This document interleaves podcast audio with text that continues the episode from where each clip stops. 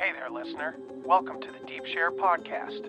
I'm your host, Andy Rouse, and for the last couple of decades, I've slowly been opening my eyes to a very different world than the one I grew up hearing about. And the more conversations I have with interesting people, the more mystifying this world becomes.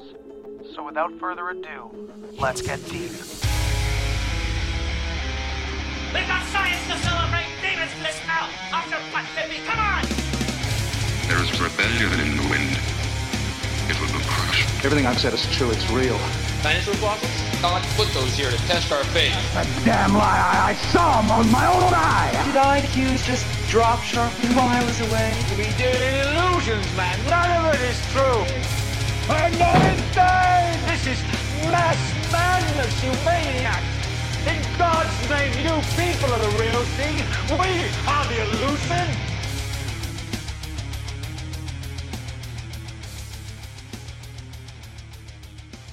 You know, I'm gonna hit record so we literally have this on the beginning of the episode. Okay. Welcome to the Deep Share Podcast, everybody. It's time to go within to get out because we're here with Duane Hayes and Andy Girard, and we're kind of doing a part three, if you will, of the taking of the 20th century. Mhm. So, um, yeah, this is a an, a wonderful image that Andy came by and thought he'd share it with me and Duane, and it's just fucking it's it does speak volumes, man. And yeah, if you're reminder. going if you're going through some hard times out there, guys, take a look. Take a For look those, and for those just listening, it's a little plant busting through a hard plastic flooring, and it's just awesome. and concrete too, by the way. Mm-hmm. Yep. Oh yeah, It's a nothing there's a sidewalk. it. There's a sidewalk underneath it, and then there's the hard rubber surface, Mhm. and this thing's just busting out. Like you can't stop me. Mhm. I'd like You to see what that evolved into if you gave it a month or two to just grow, right? I'm yeah, I'm gonna go back. I'm gonna go back, I think, tomorrow and see if it's still there. And uh hopefully they didn't cut it out yet because we know how they like to just Mhm.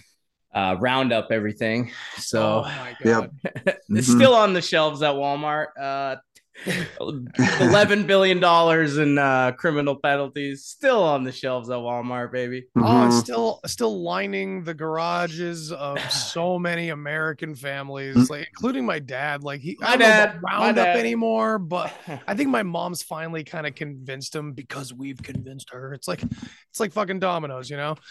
But Hmm. yeah, it's just the the the automatic response to nature getting out of control. I mean, I get it. Yeah, you want a nice, neat lawn, but that whole history of that is is corrupt and ridiculous anyway. It was basically just to to to rub it in the faces of the the you know the lower classes that had to use their Hmm. property to grow food.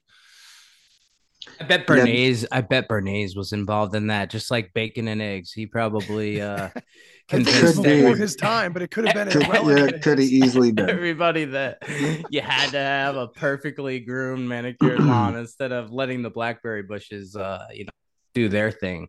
Does it? Yeah, dude. It's free so, it's such a it, it. Yeah, it falls in line with their completely sleek sci-fi aesthetic that they love everywhere. You know. Well, Roundup here in Canada, when you go to buy it at Rona or Home Depot's behind a lock and key, so you have to find a representative to open it for you. So you can't actually freely get it. And they had, and there's signs on there that say that it's it's a carcinogenic. Jesus. It's behind a lock and key. They're doing And- that with a lot of, of stuff now, like Yeah, stuff that wasn't behind lock and key before. Saw it come out with like the replaceable razors for shaving, and now Mhm. you see it with uh. I saw it the other day at Walmart with uh, condoms. So those are behind like lock and key now, and it's like- Really? yeah, it's That's like weird. Oh, Well, somebody because told me. it's theft. It's absolutely theft. It's because I mean, you guys have all seen the viral videos, like of just people just walking into whatever store they want and just taking. Yeah, it. I have seen that. crazy. It's like I'm trying not to watch that because it just enrages me to watch that going on. Yeah, man. No, I hate it. They- They're trying to fill our uh, news feeds and our algorithms with like uh, f- kids fighting and Yeah, and, uh, grown adults. yeah, you can see it. Racial wars and shit. Like all they're just pushing it, pushing it, pushing it. As long Mhm. as we keep saying no and don't click on the fucking videos, like yeah, but I want to see that Yeah. guy get punched. Right. Like, no, Yeah, I just noticed when I watched that within 30 seconds, you know, I'm angry.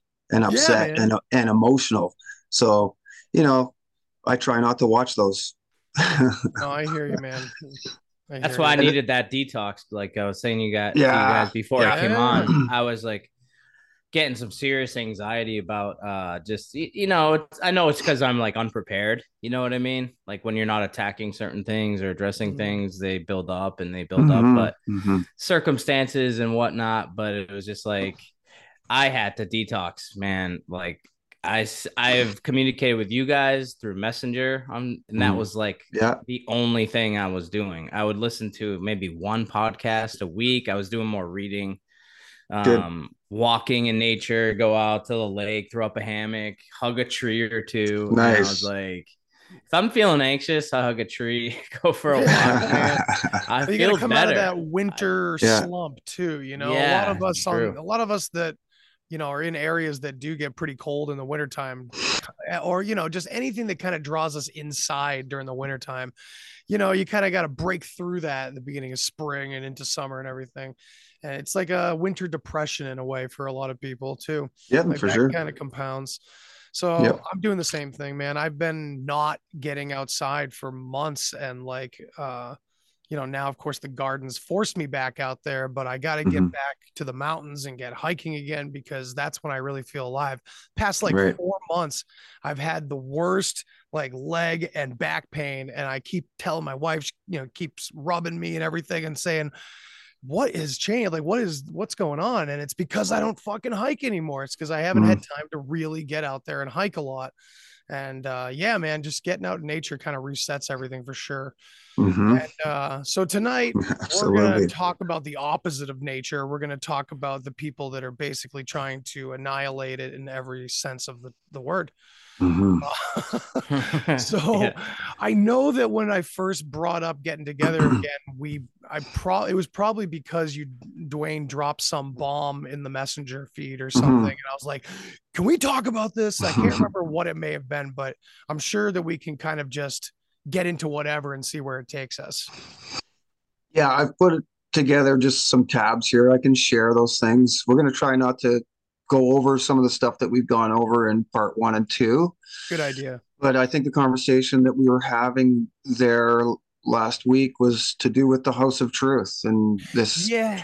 this political salon that's one mile from the White House, and, you know, where three Supreme Court justices were either living or were, you know, honored guests and often there for dinner parties. And so, those unfamiliar with a political salon, it's just really a, a place where the parasite class essentially uh, gets together and discusses politics and the direction of foreign and domestic policy. And so, you know, the people that were in this place, you know, 100 years ago, 1912 to 1919 is essentially when they were there. And this is the height of the progressive movement or the peak of the progressive movement. So you've got three highly influential Supreme Court justices that still today are considered that top five for sure.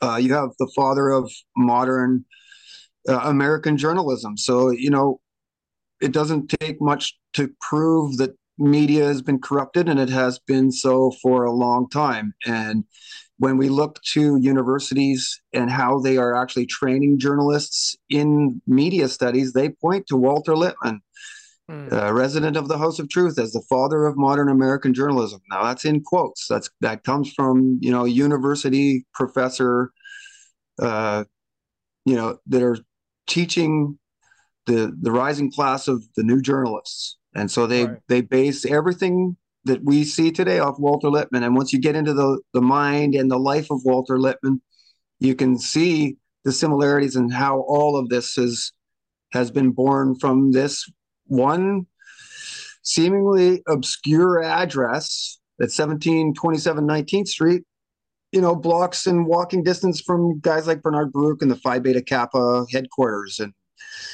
you know, the uh, Scottish Rite Freemason Temple. It's all within just a two or three minute walk and the Carnegie Institute. And so I think that's probably what we should talk about is how this giant network of people that hate nature and want to replace it, how they've sort of devised this new world order. I mean, we we we talk about the new world order and we understand some of the aspects of it, but we don't uh, really get into the subtleties and and just how everything was compromised from you know Yeah. Hollywood movies and to you know just social aspects, socio economic lives of the people of the West. So Grateful Dead, know- Grateful Dead concerts. yeah, right, exactly. All manners of pop culture, brother. Yeah, I know. Right. Yeah, we could definitely get into that a little bit later on too. I would love to hear what you what happened there. So find some time as we're talking here just to describe what was going on there. I will, and it was um an anthropological study. I'll tell you that it was. I felt like an anthropologist. I wonder how right on. many spooks were around you. Yeah, actually, there was uh there was one moment just quickly before the show started. So they have Shakedown Street where all these vendors pop up their tents and you see all these signs. I don't know if you watched the video I sent you, but you see all these signs attached to the the the tents that say need a miracle, you know, um, need a birthday miracle and uh need two tickets and need tickets and all this. Like these people that follow around the Grateful Dead you know, I I met one guy who uh it would have been that show and the next show like 2 days later would have been his 600th show. 600 How do you times. even keep count at that point? I So mean, just so much imagine how much acid he's done if it's if he's been to 600 shows mm-hmm. and I'm telling you there's a reason they call them deadheads. Right. There is an absolute reason that they are called deadheads. And it's just I understand the appeal to like break away and escape, you know. Yeah. Mhm. Um for those that don't know, I used to be addicted to all kinds of pills, heroin, you name it. You know, I lived in escapism. And um now that I don't, I've never been more happy in my life. And from time to time i'll you know smoke some marijuana have a glass of wine here and there but it's like to see these people by the, the thousands following these people around with re- religiosity you know and the the fervor and the the costumes and the the armor you know it's without even for a second thinking about how they could be how they could be being manipulated or led you know. Right, um but right. one moment right before the show there was like maybe seven or eight guys that started making all this noise uh six up six up 12 12 or whatever and they're they're chasing these guys out of the shakedown street area Mhm. they're like fucking feds narcs this and that and i'm like do you realize that this entire like right. this entire thing that you're involved in was created, manufactured wholesale Yeah. by the Central Intelligence Community. And what I was actually shocked about was the fact that there was no security presence, none Mm, anywhere. mm. I saw one badged uniform police officer, and there was twenty thousand people there. Yeah. Wow. No. One, really? One, dude. Christ. And when did Jerry Garcia die? It was like the late '90s, wasn't it? A long time ago. yeah, now they got yeah. John Mayer, you know, who used to Are sing you fucking Your body? Is is, that- a are you serious? wonderland." Yeah, he's, I he's will- John Mayer's the lead singer for the Grateful Dead now? yes, yes. Let me sir. tell you, I will give him. he's a good guitarist. I'll yeah, Oh, I was sure. just gonna say I'll give him a Can couple shred. points for his legitimate classic guitar style. Yeah. Like he's a genuine guitarist. Oh my god, I did not but he know. uses it like shit, and he tours with the Grateful Dead, and he writes fucking R and B love tunes. So I, Your yeah, I can't body really is a wonderland. To each their own, I guess.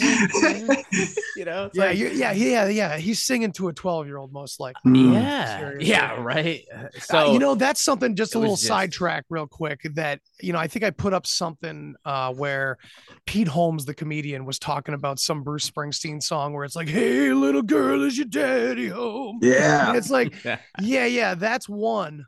And then you know, you could you could literally take all of the classic rock that our parents grew up showing us and stuff like that. Yep.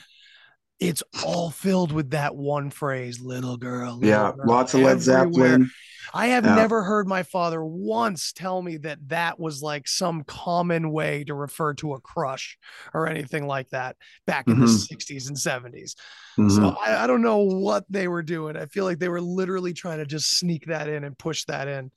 Zeppelin, The Doors, Beatles, Yep. Stones, all of them So, "Ugh." Yeah. bleh." yeah. Anyway, So anyway. creepy. Yeah, and so also the Grateful Dead, you know, that's the origins of the uh, the temporary autonomous zone. That's what a concert is. It it removes sort of the social taboos, and you're you're able there to to just sort of be freer. And and I was just watching some stuff from uh, Ken Kesey's Merry Pranksters. They went on an anniversary tour, and you know they're they're all just freaks you know, and they're doing just the wildest, crazy, dysfunctional things. And They did another bus tour like recently. no, this is this is actually old too because Ken Kesey's dead a He's long dead time too, ago. yeah. But it was some sort of 50th anniversary or something, Oh, and they okay. fired up the bus again. And they all, you know, a lot of the original members were on there, and they did whatever they did. I don't remember what the the path that they took, but they took that bus back out.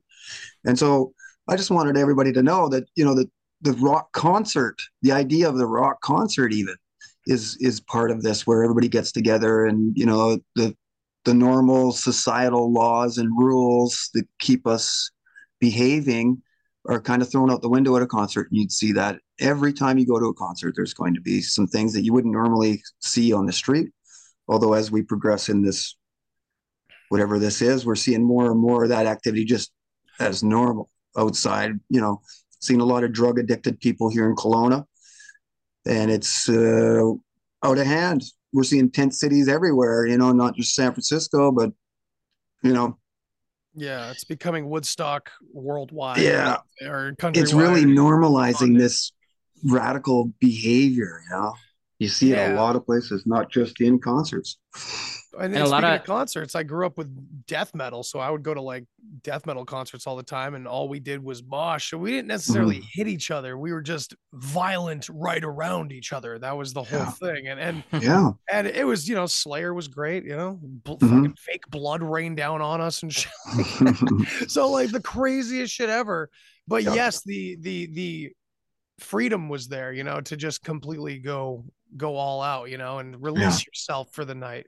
And I Yeah. think that does go back all the way to tribal times, you know, where these like you know, tribal musical ceremonies would happen, you know. Yep. So it may not be all bad, but it's definitely, of course, as always, it gets. I mean, hijacked. I mean, one of the craziest things that like that I felt palpable to me there, and then we can get into um your work again, Duane. But it was Yep. uh being around all these people, and they're just hitting nitrous balloons. Like, there's uh there was I got a picture. I'll I'll send it over. Maybe we can look at that as as like a warning, but. Somebody was trading nitrous balloons for like Bojangles fried like fast food chicken. And I was like, I was like, damn, that is a that is a Grateful Dead like image that'll be burned Right. in my mind. And then the other thing, just really quickly, was that these people are gonna get in their vehicles and drive home or drive Yeah. to a hotel after Yeah. this. And we're gonna Yeah. be sharing the roads with them and they're you know our our girlfriend wife son daughter is on the road somewhere and these people are literally driving around high on acid molly nitrous Mhm. uh you name it that it was being sold there you know and consumed in great amounts you know? And i was like wow. It's incredible when you look at how that 60s has evolved to the year 2023 and still is very prominent in our our culture you know? Yeah, you know I'm, jerry garcia the lead singer of the grateful dead died 30 years ago yet they're still on tour. And you know it's just and they're you know what they would be are they're considered you know chaos creators chaos agents these people you know that's really their purpose whether they know it or not but you can i mean andy you observed it firsthand and it's really just chaos. And you know i would say that the backbone of all of it is terence mckenna's archaic revival and then you know Aleister crowley's do what thou wilt shall be the whole of the law. And this is really you know this is kind of what new age embraced. Just to do whatever you want whatever feels good. If it feels basically good, they do took the heart out of the real spirituality that the ancients talked Yeah. about uh, and Yeah. I, I would even go as far as to say that madame blavatsky and a number of her counterparts like did say all the right things in the text it's like the but the masses will never when that's it's almost like the reason to keep things esoteric dare i say because Mhm. when because unfortunately i think that's why they did it the masses can't get it and they run wild with their own perceptions of what they're hearing and what they're trying to understand. And the new age has it's basically it's like an ego trip entirely. It's Hmm. um it's like the me movement in my opinion. That's what it is.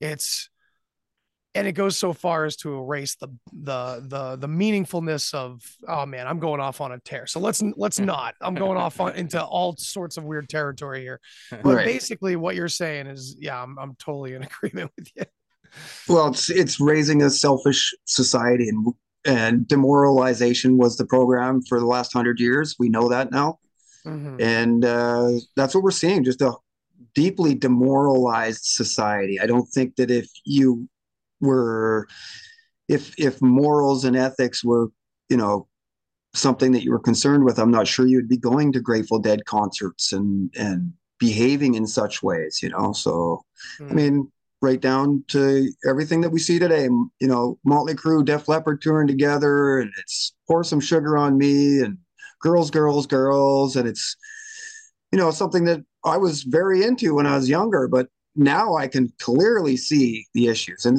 are these pictures from when you were there? This yeah is a short video um, for those I have listening not of, seen this. of the uh, Shakedown Street at the Grateful Dead Right. concert, and um, I, I literally, I don't have a PhD next to my name with anthropologist, but uh, I'll tell you what, I literally felt like an alien right, because I just could just feel the- crazy. I could feel the pressure to like get high. And Mm. I even found myself, so we were there for about four hours. I even found myself like, there you go, there's the bus, Duane. Yeah, the Like ever-present bus, right? Day glow. There was a bunch of buses there actually. And Of um, course, there but I, be. I could feel the pressure growing. Like I was there with a friend who knew a bunch of these people that uh were deadheads, quote unquote, and they were offering us Molly and you know this and I could feel the pressure, like, oh, maybe just a little, you know, like Right, yeah. maybe Right.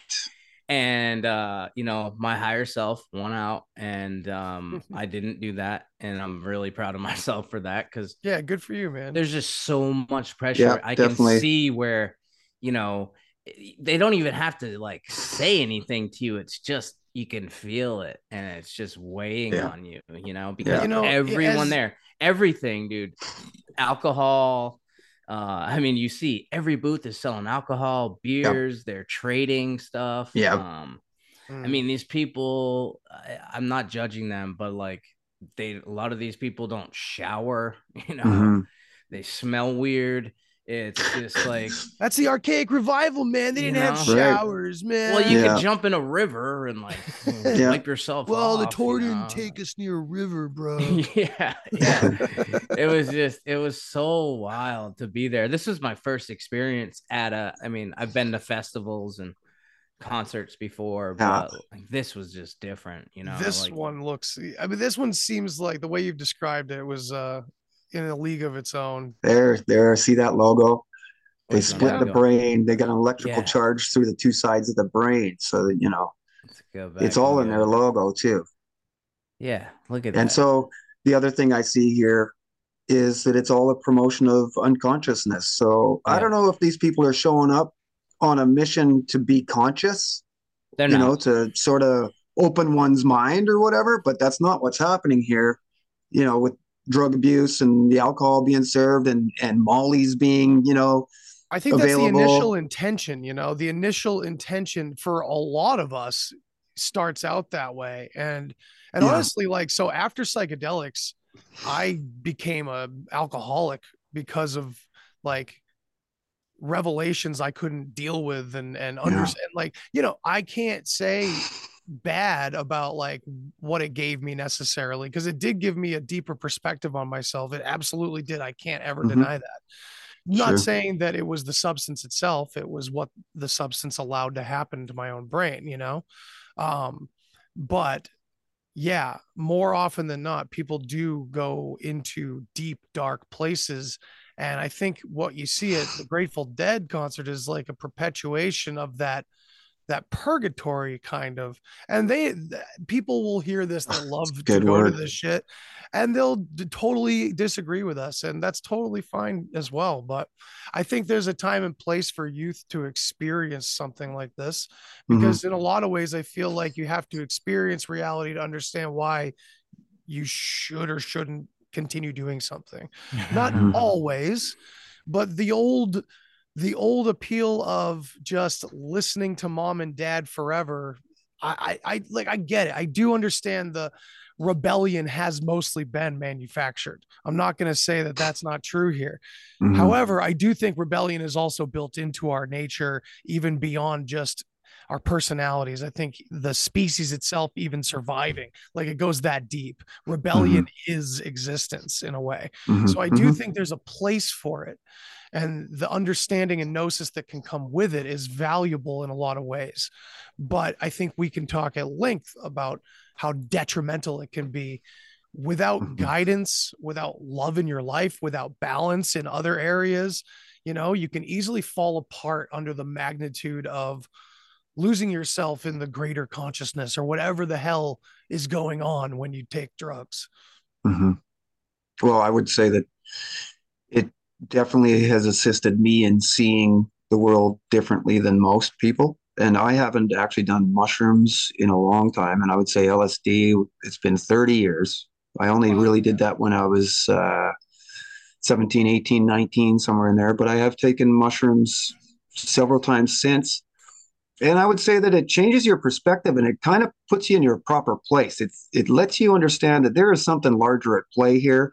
And so this is one of the goals that we want to do is is have people see themselves in their true and proper place and not reflections in the water straight out of plato's republic. This is what we need people to see you know in, uh, to see more accurately the environment in which we are in yeah i find that psychedelics turn out to be more about grounding than ascending and mm-hmm. I think they're sure. they're mainly only selling the idea of the ascending perspective. You know what I mean?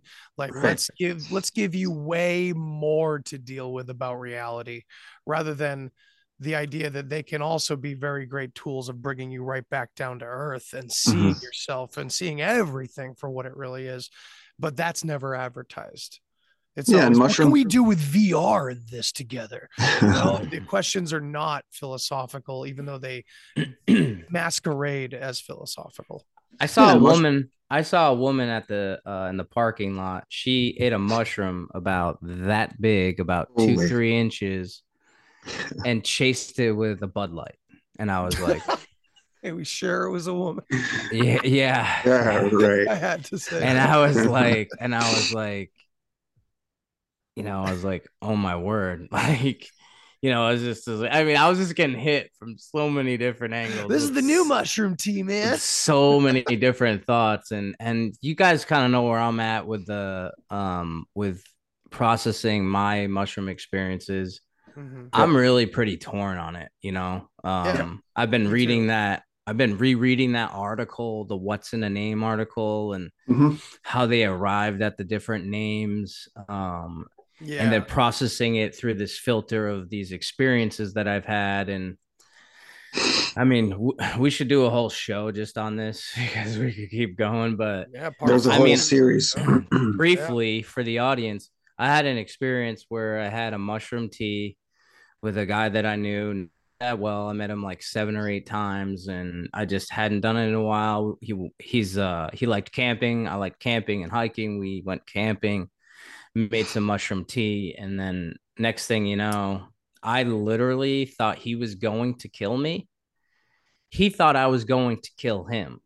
Oh. And it literally resulted in me chasing him through the woods because I had all these trust issues and abandonment issues from my past uh-huh. from a variety for a variety of reasons and didn't still have a hard time trusting people. And I think that's okay because trust is hard to give out.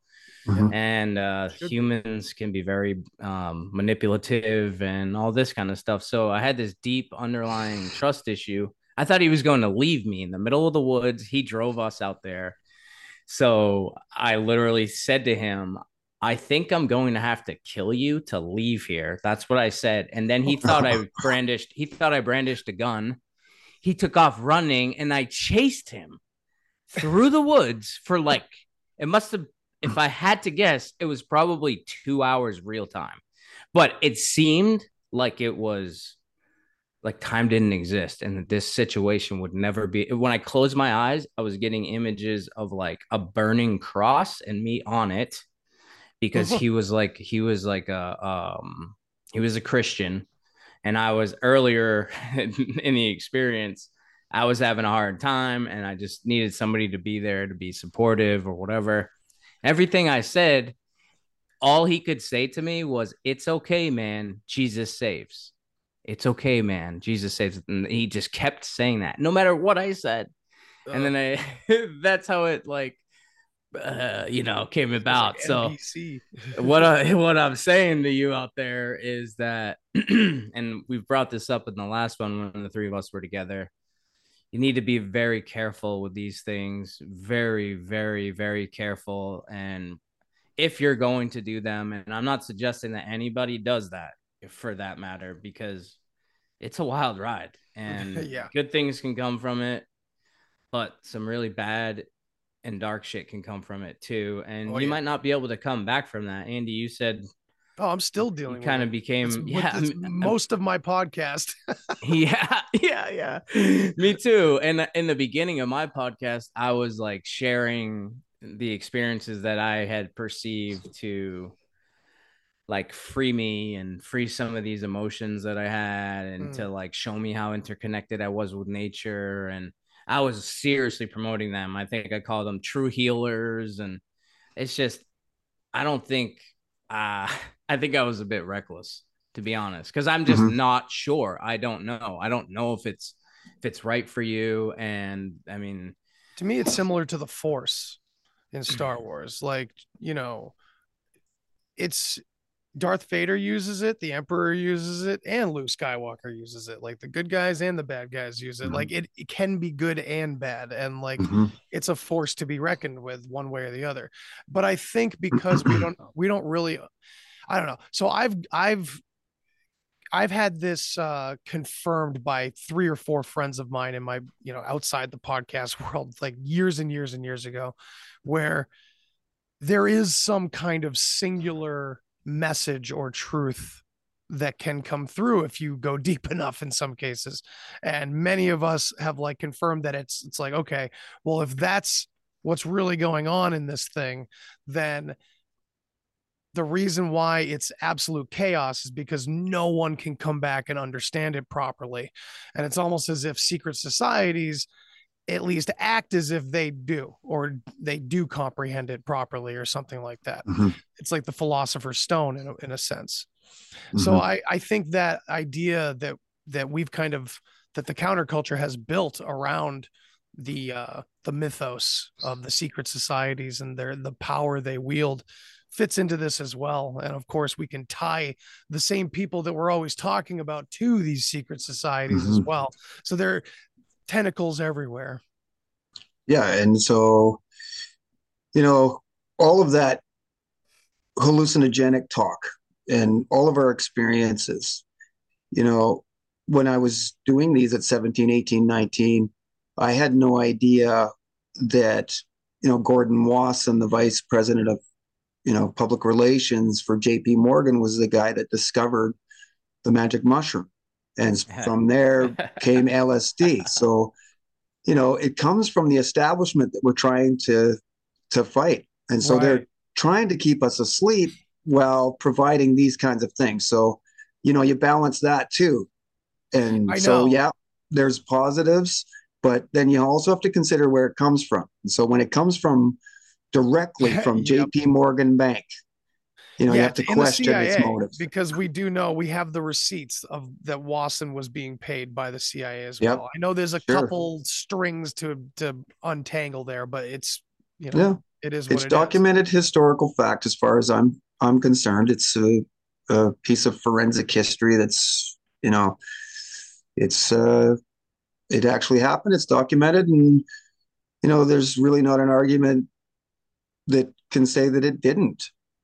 Right. You know, and it comes straight from these secret societies, these gentlemen's clubs that are in Washington and and in New York that we've been discussing. And you know, as you go deeper into it, you start to see that there are other famous names involved in all of this. You know, we've been talking at length about Aldous Huxley and this Yes. eugenicist movement and sort of all of these outliers that go hand in hand. They're they got, you know, parallel worldviews and you know, our subjugation and our unconsciousness is really the ultimate goal. And so then I mean, Andy, you watched with your own eyes sort of the results You just of saw that guy hitting the mm-hmm. nitrous. Yeah. yeah, balloon. I just saw that. There you balloon. go. They're- it's they're just- everywhere, right there. Yeah. This is, And I you know, nitrous for folks that have never done nitrous, it is not some sort of enlightening experience. And you know, by the looks of that guy, he was in his 30s. And like, no offense to anybody's lifestyle, but it's No. a sure sign if you're experiment. Well, it's not an experiment at that point, is it?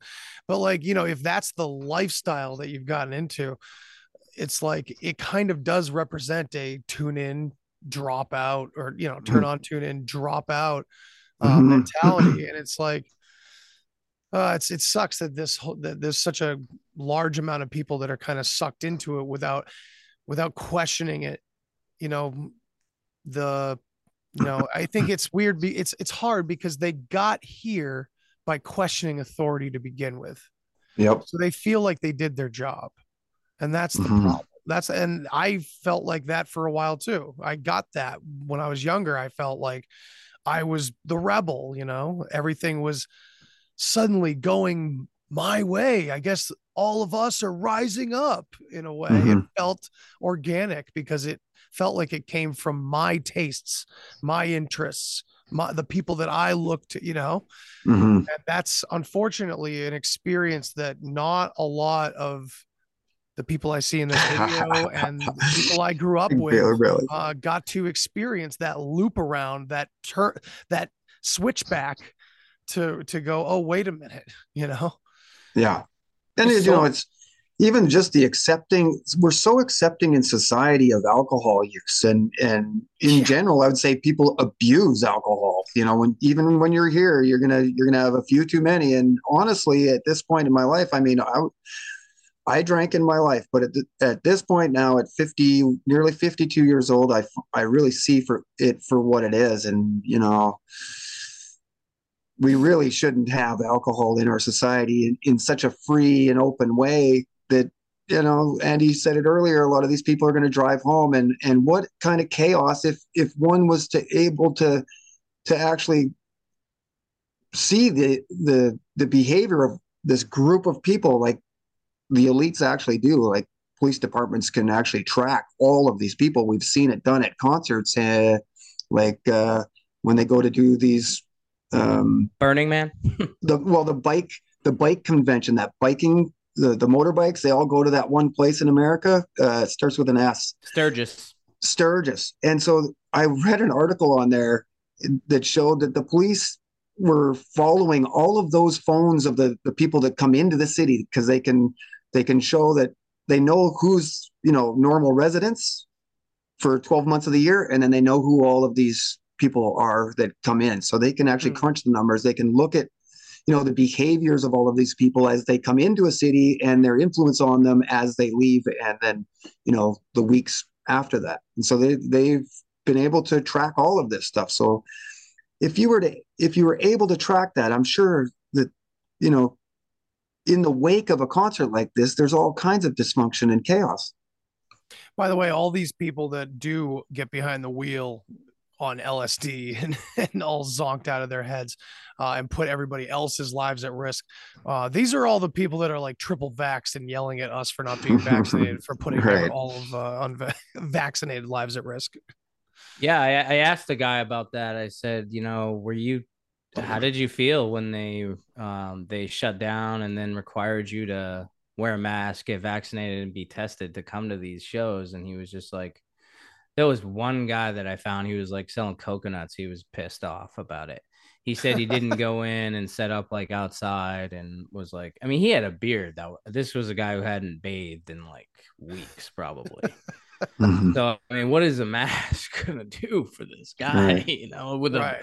I mean, even if masks worked as advertised, we know like they don't even they never claimed that it was successful with people with beards, you know. Right. And this guy was like just the craziest beard, but like this guy right here in the brown hat, man, he was so like he could barely stand up. He's just hitting this balloon like left and right and i'm i'm just like again it was like here's the guy trading nitrous for bojangles fried chicken You didn't like- get called out as as an agent or anything, taking all these photos. I was I was very apprehensive to pull out. I mean, there was a lot of people like in Shakedown Street, like taking Yeah. video. I mean, I didn't Yeah. have any tie dye on or anything, and Mhm, I was mhm. actually gonna wear this uh this right, right. this COVID nineteen vaccine makers are exempt from liability shirt. I'm kind of glad I didn't because it was You like probably would have gotten attacked. I think all these so. peaceful these, people. These peop- yeah, all these these Mhm. true peace and love people. This one, this picture right here is was like this is perfect. You know, This Yeah, there you go. Almost out of the balloon, and um, you know, it's just like what's going on here? Like, oh my god, these like you said, Andy. These a lot of these people were directing angst and virtue signaling to people like us who actually take care of our health are not Right. ill are not sick. I mean do you guys see um any signs of like healthy individuals? They were selling i mean pizza fried food hot dogs like i mean the worst food you could ever imagine And don't we was there for associate the. Grateful Dead with like kind of hippies and That's crunchy? what I thought. And you'd I think it saw would be, like, one granola vegan tent. and fucking. I right. saw one vegan tent. That was it. and, and I was just like, At least have some like game meat and like yeah, yeah. farmers Right. market style shit. Like if a Yeah, farmers market cool. followed the Grateful Dead, like that would make more sense. yeah, Right, yeah, that would right. the, actually. the the the vision of what the Grateful Dead are supposed to be, right? But no, it's not. It's not. The music may sound like giddy and happy, but it's fucking. It's all dark as hell. Duane, uh, Yep. what all I could think about like the entire time, like moments like this where I'm like locked Mhm. into these two, Mhm. and then like that image of that woman with the two inch mushroom cap and stem chasing it with a Bud Light. Mhm. all I could think of was that Brave New World scene that you and I uh, brought up, where he's like, The Soma. So many goodly creatures. Oh, brave new Yeah. world, he Right. says. The John the Savage, he goes, so many goodly creatures here. And then, you know, and then he appeals to their their humanity. He's like, stop taking it. That's what I felt like doing. Duane. I was like, Yeah, right. I was like, where's the uh, Soma machine that I can go and destroy? Because I just want to like go ranting and say, listen, I've done this before. This is not good. Like Mhm. I lived my entire adult life, the better part of it, uh, high on, t- you know, 10, 20, 30 pills at once. Like this is yeah, not and good all for of you. these this whole culture is, is standing on the shoulders of these psychologists from the 60s that were literally renting out warehouses probably on the the dime of the government and Mm-hmm. just tripping balls for weeks and weeks months like Ralph Metzger I think said that they tripped so much that they kind of lost lost count of whether it had been weeks or months I think Wow. it's Metzner with an N. Metzner Yeah. yeah um yeah it's just it's just wild like I, I see you know now that i'm i'm clean and, and feeling better i just i see so much potential in the human being you know like yeah Sure. living i don't even like to use the hue man because the hue of a man the words right? The living Mm-hmm. men and women there's so much potential in all of us. I see it Mm-hmm. in myself. I still have a long way to go. I'm i'm very much overwhelmed with circumstances and this Me kind of too. thing. Yeah just dude, like the, you know the the pressure that gets put on us to be a certain way and to have all these things um i feel it you know so i feel what these people are going through and you can see that they they do this for community and Yep. they do it to escape their you know their perceived horrible circumstances a lot of these people that escape were badly abused neglected um, you know, isolated as children. And um, and then you know, you see families here. So it's just this like baton that gets passed on Mhm. to your children.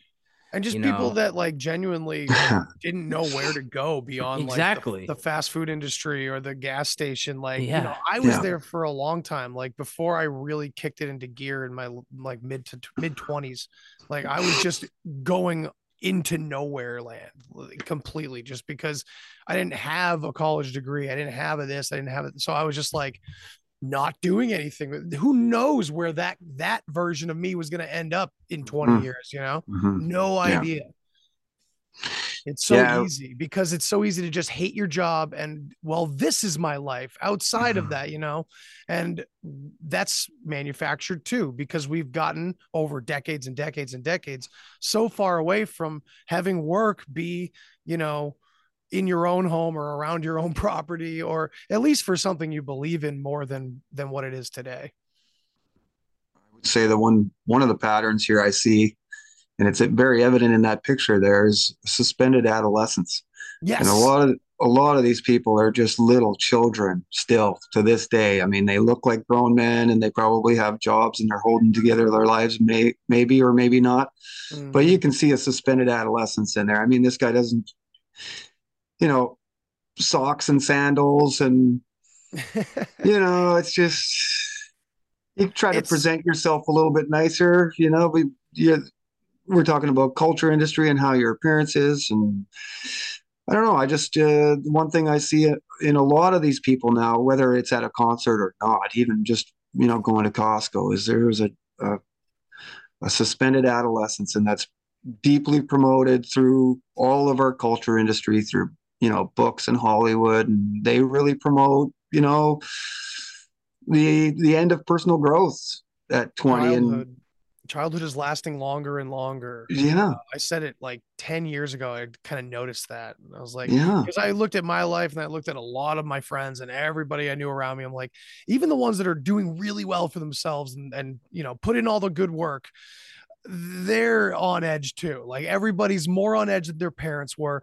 And it's like we're less susceptible maybe to the psyop of culture, but a lot of us are still completely enraptured by it you know Mhm. and it is an infantilization i said it earlier on twitter that like we are literally an infantilized version of ourselves someone Totally. brought up that monarchy is like still the greatest form of government despite everything it's a whole thing that we can get into but yeah i just right. told him i would agree with you to the extent that we have become unlike we are supposed to be in that we we don't know how to govern ourselves anymore so perhaps you're right. I don't know. I don't know about monarchy, but I'm just saying, like, yeah, that maybe the uh, needing a boss, needing someone to run your fucking life because we have lost the ability to govern ourselves. But again, that comes from the monarchy, in my opinion, originally. Mhm. And you know that may be a good segue into the house of truth in that yeah, that this is where they changed that definition of liberalism you know from laissez-faire uh, you know emphasis on the individual Mhm. to uh, a centralized government nanny state Uh, and so do you have you know, sli- do you have some slides you want to put up or anything? uh, yeah i can share a screen if you want and cool, cool, cool. we'll just uh, i just i don't want to spend Take too much time on the house of truth maybe we can just Sure. reintroduce the idea and then we can openly discuss kind of what this means for the 20th century. Yeah, sounds good, man. So they really started, you know, talking about industrial democracy. And so, can you see that? Yep. Industrial Democracy by Sidney and Beatrice Webb. 1902 is the date on the bottom there. So, really, all of this social movement started over 100 years ago, and this deterioration of our freedoms and our individuality. Uh, the shifting of the Overton window started here. And the definition of liberalism changed by the men that lived at the House of Truth. Neoliberalism coined at uh, the Walter Lippmann Colloquium. So, can you see that now? Does it say colloq- Walter Lippmann? Oh, sweet. So I can actually do that. Right, as long as I got the tabs there. So you can see who is at this event. It's 1938 and it's organized by Louis Rougier. And so the main topic is is the definition of liberalism. And so they they talk about it's different definitions between classic liberal, which we talked about earlier, laissez-faire, um, and more power, you know, negative rights, more power to the individual than the state itself, and how that has now sort of transferred over 100 years into this Black Lives Matter neoliberal social radical movement where everybody is relying on the government. Now, that's quite a shift mm. in a definition of a very important word in the West here. Right. I'm curious, does positivism come up at all? I think we briefly talked about that. Yes. This was the conversation just, we were having. Okay, cool. Yeah, because I briefly read about it and I was like, this sounds like a total yeah. wrench in the spokes. Right. And we, that's that's right. Because positivism is essentially just it's it you can see it encapsulated in the the global warming climate change movement or mm-hmm. the overpopulation movement or mm-hmm. you know a lot of these movements that are happening there's never really been a public debate about it we're moving forward as if we're positive that this is the proper way to go that's really how you can look at positivism and so right. then it's an essential ingredient to progressivism yes. and so those that have looked at our work and those that have watched part one and two understand a little bit more maybe about the progressive movement and how we spent a lot of time pointing at, at communism and other things when we should have been looking at progressivism because this is really you know where we see the conjoining of the fascism you know that comes out 1920s with with Mussolini. We see a almost a love affair between America and and Mussolini's corporatism. Okay, this is what he called fascism was corporatism, and so this is today, you know, little doubt as to who's really running our society. It's really corporations, and so what I wanted to point out here, 1938, they, they coined the term neoliberalism. Okay, and look at who is present here.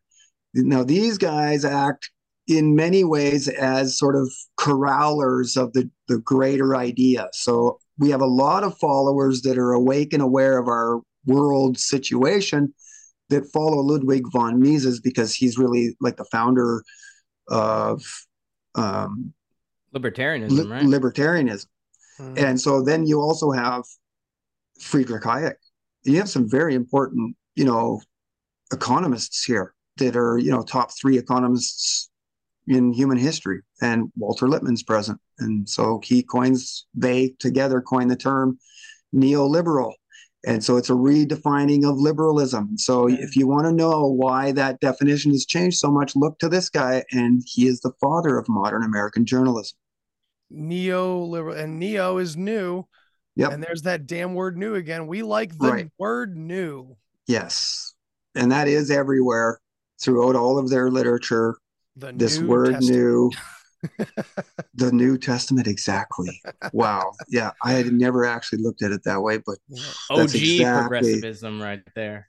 Right. Dude, it makes you like, oh my God. I just had like George Harrison singing Here Comes the Sun. It's like, oh yeah, you gotta look at that song right, a right, different right. way too.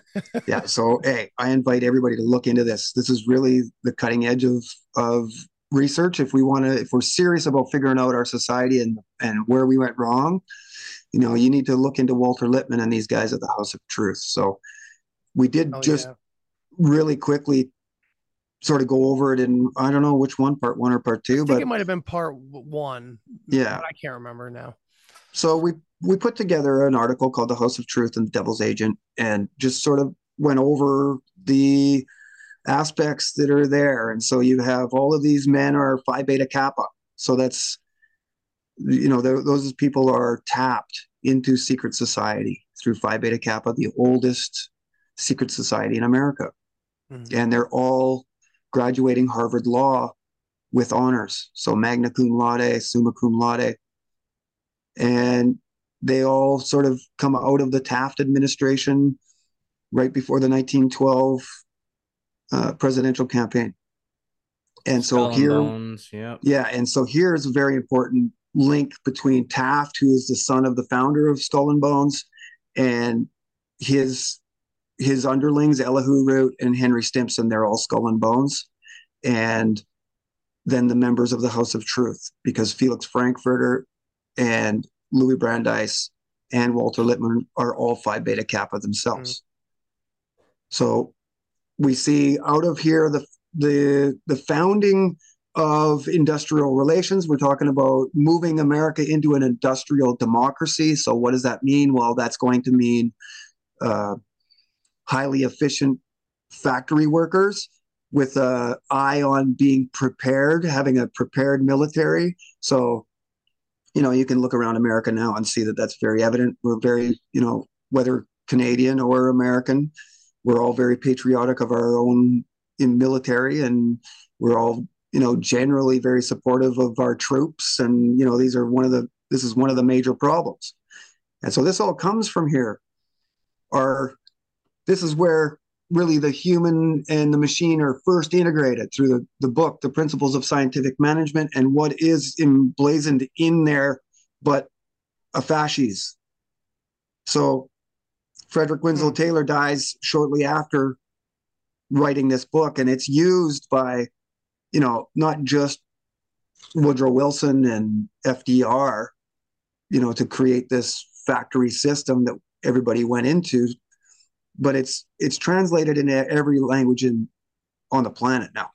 And it was translated and read by Stalin and Trotsky and Lenin back in the day.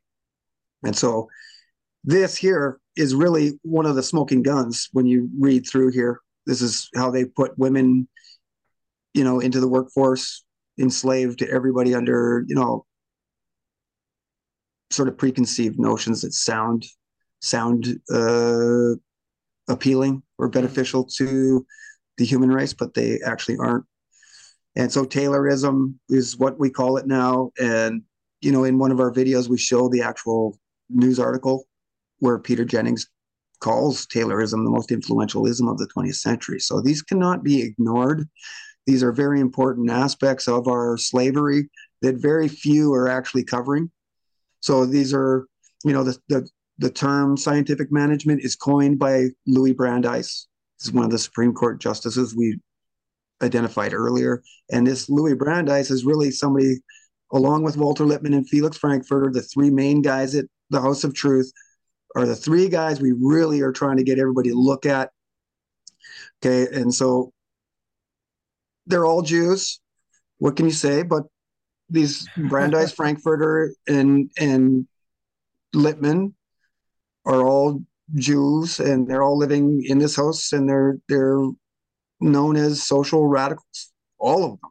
Mm-hmm. They're experimenters of the US Constitution. Oliver Wendell Holmes, Felix Frankfurter, and Louis Brandeis, they are all even admitted in their own literature that they were looking to experiment on America. And so it's all based on this book, The Promise of American Life by Herbert Croly, who lived at the House of Truth and founded the New Republic. Uh, any relation to another Croly? No, it's different spelling. Oh, okay. C R O L Y, as far as I know. Right. I mean, you listen to some people, and there is some credible evidence that, you know, Barbara Bush could be this the daughter of Aleister Crowley. I mean, when you put pictures side by side there, it looks pretty oh, good. And oh, and actually, when you look at the timeline, when you look at the timeline, even the mainstream will admit that those two people, Barbara Bush's mother and and Aleister Crowley, were together at a time where it could have happened. So, oh yeah, I wouldn't be wow. surprised if there was some sort of connection there, and maybe the spelling was changed. I've seen that too. And Croly's father is very influential. Somebody we don't get into, but he's uh, another guy that you know. If there's researchers out there interested in this line of research, you know, by all means, oh, you know, yeah. delve into the life of Herbert Croly because he's really central to the progressive movement. The 1912 Bull Moose uh, Party presidential campaign by Theodore Roosevelt is is based on that book.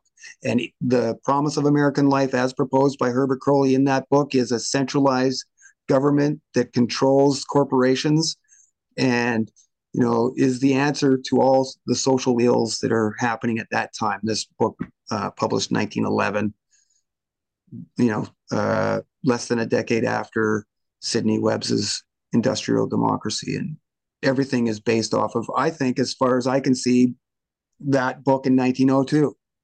And so we see the Fabian influence coming in, and and there's a marriage there between these founders of the American Progressive Movement and the Fabian socialist syndicalist movement. And they're all preaching the same things with parallel worldviews. Right. Using language like, you know, ameliorating the poor and needy. You know, nobody's going to argue with that. But once you give these people authorities, you know, to control societies, it also, you know, introduces a level of vulnerability to us if we aren't paying attention. And so, you know, after 100 years of a society living largely in blissful ignorance, you can see that that vulnerability has built to such a point that it's obvious that they've been taking advantage of us and only the most ignorant or um, maybe the most vested fail to see yeah. Sounds a lot like the un sustainable development goals. Right. One of them is to eliminate poverty right? This is just a, exactly. a huge uh, a modern extension of these roots right? Yeah. Yeah. Um that's um that's very very interesting. And this is like the foundation of what has been discussed in modern times as like technocracy right? This yes. is like this is how it was uh, framed by a lot of other researchers, but yep. really it's prog- uh, scientific management started yep. with Taylor, Taylorism. Yeah. T- think I think of Taylor Made, the golf company, like yeah. right. perfect, you know, like yeah. absolutely yeah. scientifically perfect. You know, we have the physics locked down on this new driver. It's just seven hundred dollars, just right. You know, and yeah, there's a um, book on it called Tailored Lives. Tailored mm. Lives, interesting. Yeah. So right. this is really the foundation of technocracy right here. Yes. Um, Yeah. This is the- scientific management. And then a lot of those ideas brought to the fore by Right. Huxley, right? Aldous and his brother, who were You know how much a uh, first edition of Brave New World goes for right now? No, I went and Googled it, and there's a signed one. There's there's some online that's signed by Aldous Huxley, and they're like 25 grand American. oh my goodness.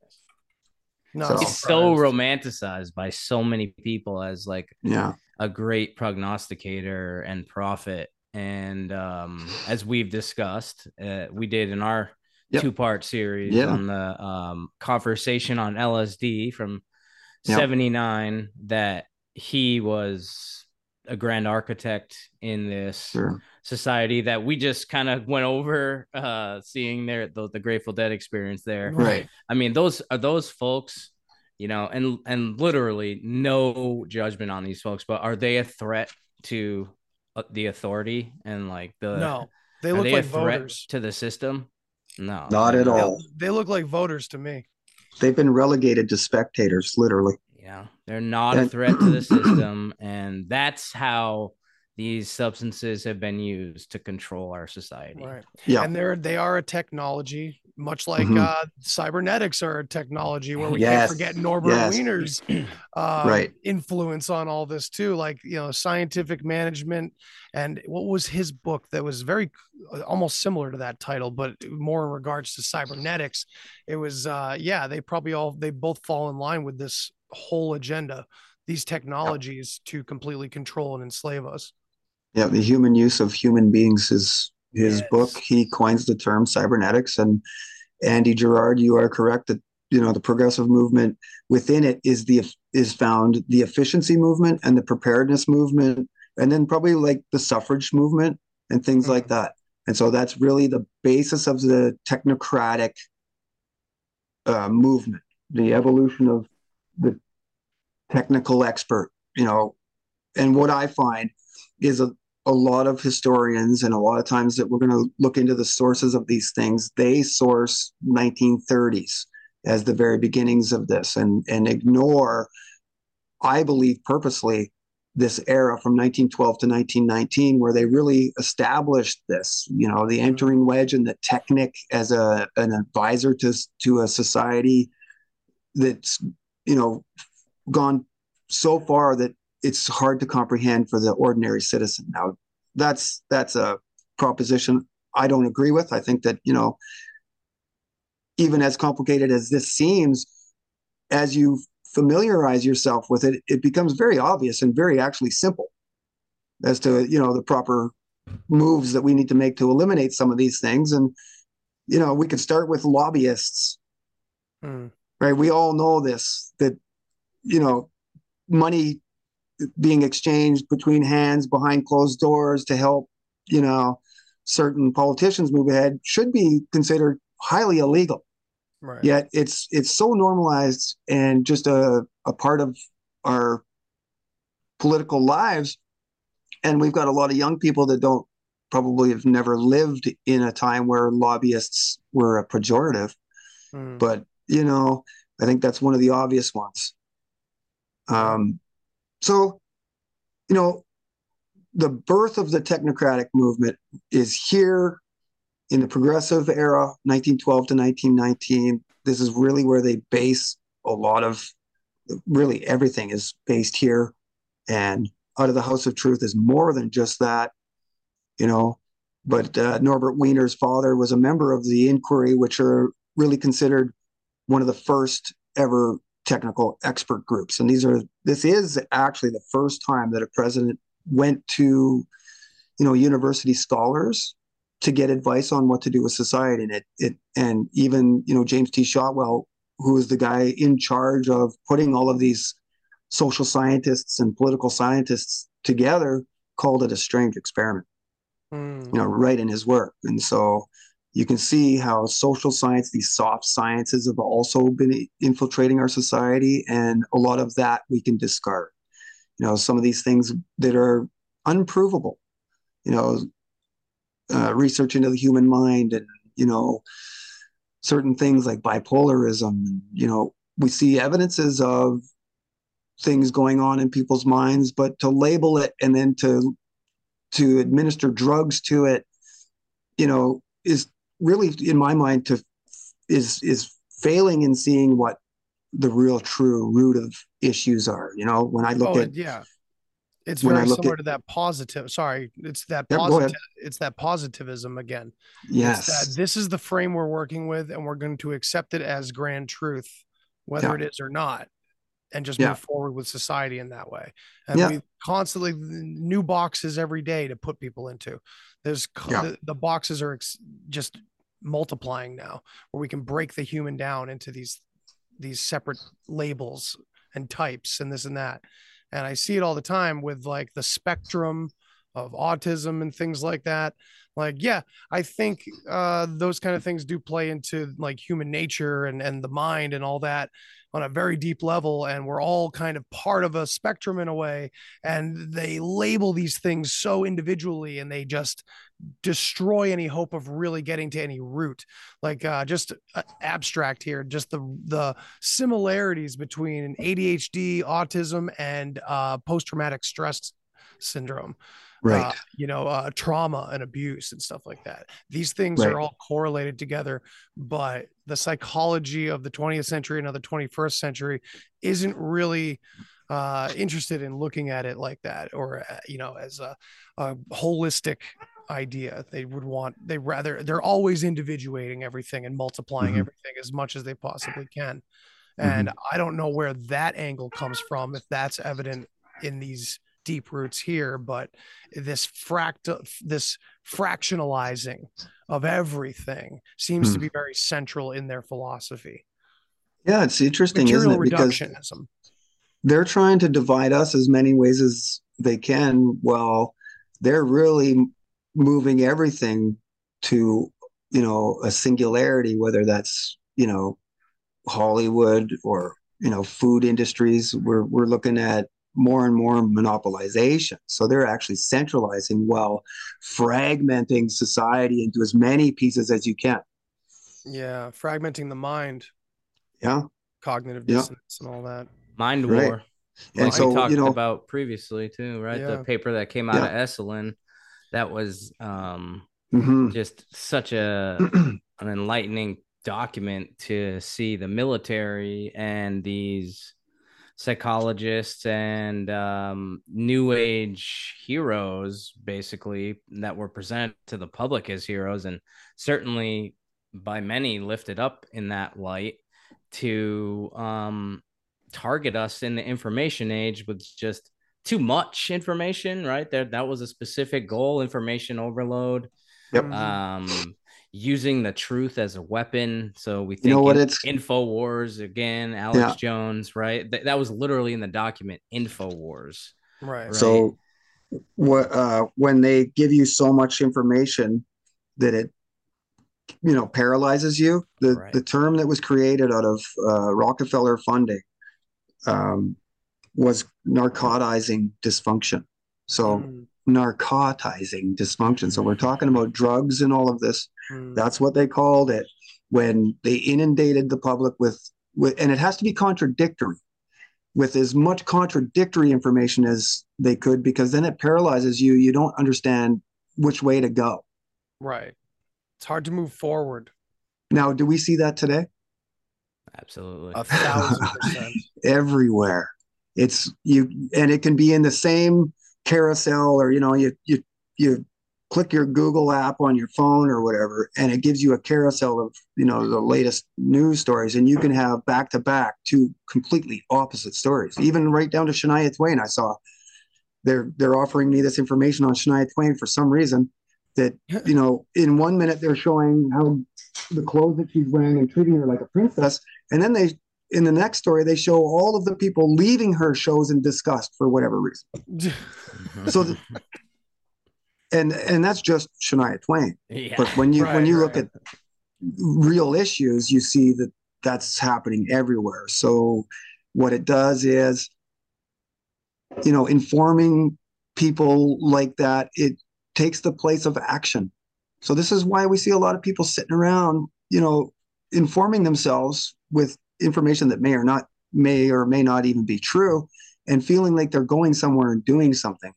But really, there's nothing being accomplished and that's you know much to the joy of the state and those that control us. And you know because it puts you in a state of fear and horror and, Yep. and nihilism and sadness while still stuck in the system. You know, mhm. I got a great quote on that from uh, one of the MK Ultra doctors. It's within that article. I was just reading it earlier, so I, I just Yep. found it. It's perfect to what we're talking about. Uh, he's talking about um, how you can like use the role of of drugs to um, exercise political control by either like supplying the public in society with drugs or prohibiting them. So he goes on about prohibition and then supply, and then he goes to say, uh, "This is uh, Louis Jolyon West. Um, Doctor Louis Jolyon West was an MK Ultra Mhm. doctor. He killed the sure uh, was he killed that elephant. yeah, Um, I forget the yeah. elephant's name, but you can look that Yeah. up. He he killed an elephant. yeah Um, used it like Wally in one of these like freak experiments, and he says, um, to society, the communards with their hallucinogenic drugs are probably less bothersome and less expensive if they are Right. living apart than if they are engaging in an alternative mode or modes of expressing their alienation, such as active, organized, vigorous political protest and dissent. The Right. hallucinogens uh, presently comprise a moderate but significant portion of the total drug problem in Western society. The foregoing may provide a certain frame of reference against which not only the social but also the clinical problems created by these drugs can be considered. So, that Mhm. most important Dude. part there saying uh, if they're living apart, uh, it, it much less bothersome than if we were actually engaged Right. and organized together. You know, and this like- was the Mhm. essence of destroying the uh, anti-war movement of Vietnam. you know, cre- the social create engineering of the '60s. destroy the real legitimate movement against the war Mhm. for real reasons, and introduce hippies having sex in fields. yeah well Free what they introduced what love. they introduced was the new left Yeah, right so and that all started and guess where that starts but uh, brandeis university and Mhm. so Herbert Marcuse is teaching um, Angela Davis and uh, Abby Hoffman. Mhm. Now, those are two major, major figures of the '60s counterculture. They Yep. were fighting a back against the state. Now, they were taught by Herbert Marcuse, who was one of these people that came over uh, by Rockefeller funding at Brandeis University. And so when we look at Huxley, and our research now shows pretty undoubtedly that he was either the head of MK Ultra or, you know, right next to him.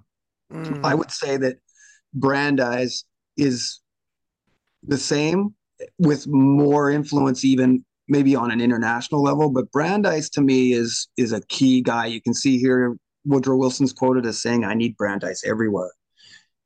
Oh my god. So there is there's a similarity between the the influence that Huxley had in in one area of society with the influence that Brandeis had in another uh, area of society. And so when we talk about that, you can start to see that there's actually a coordinated attack on all aspects of Western society, whether it's the intellectual, the social, the military, The whatever it was.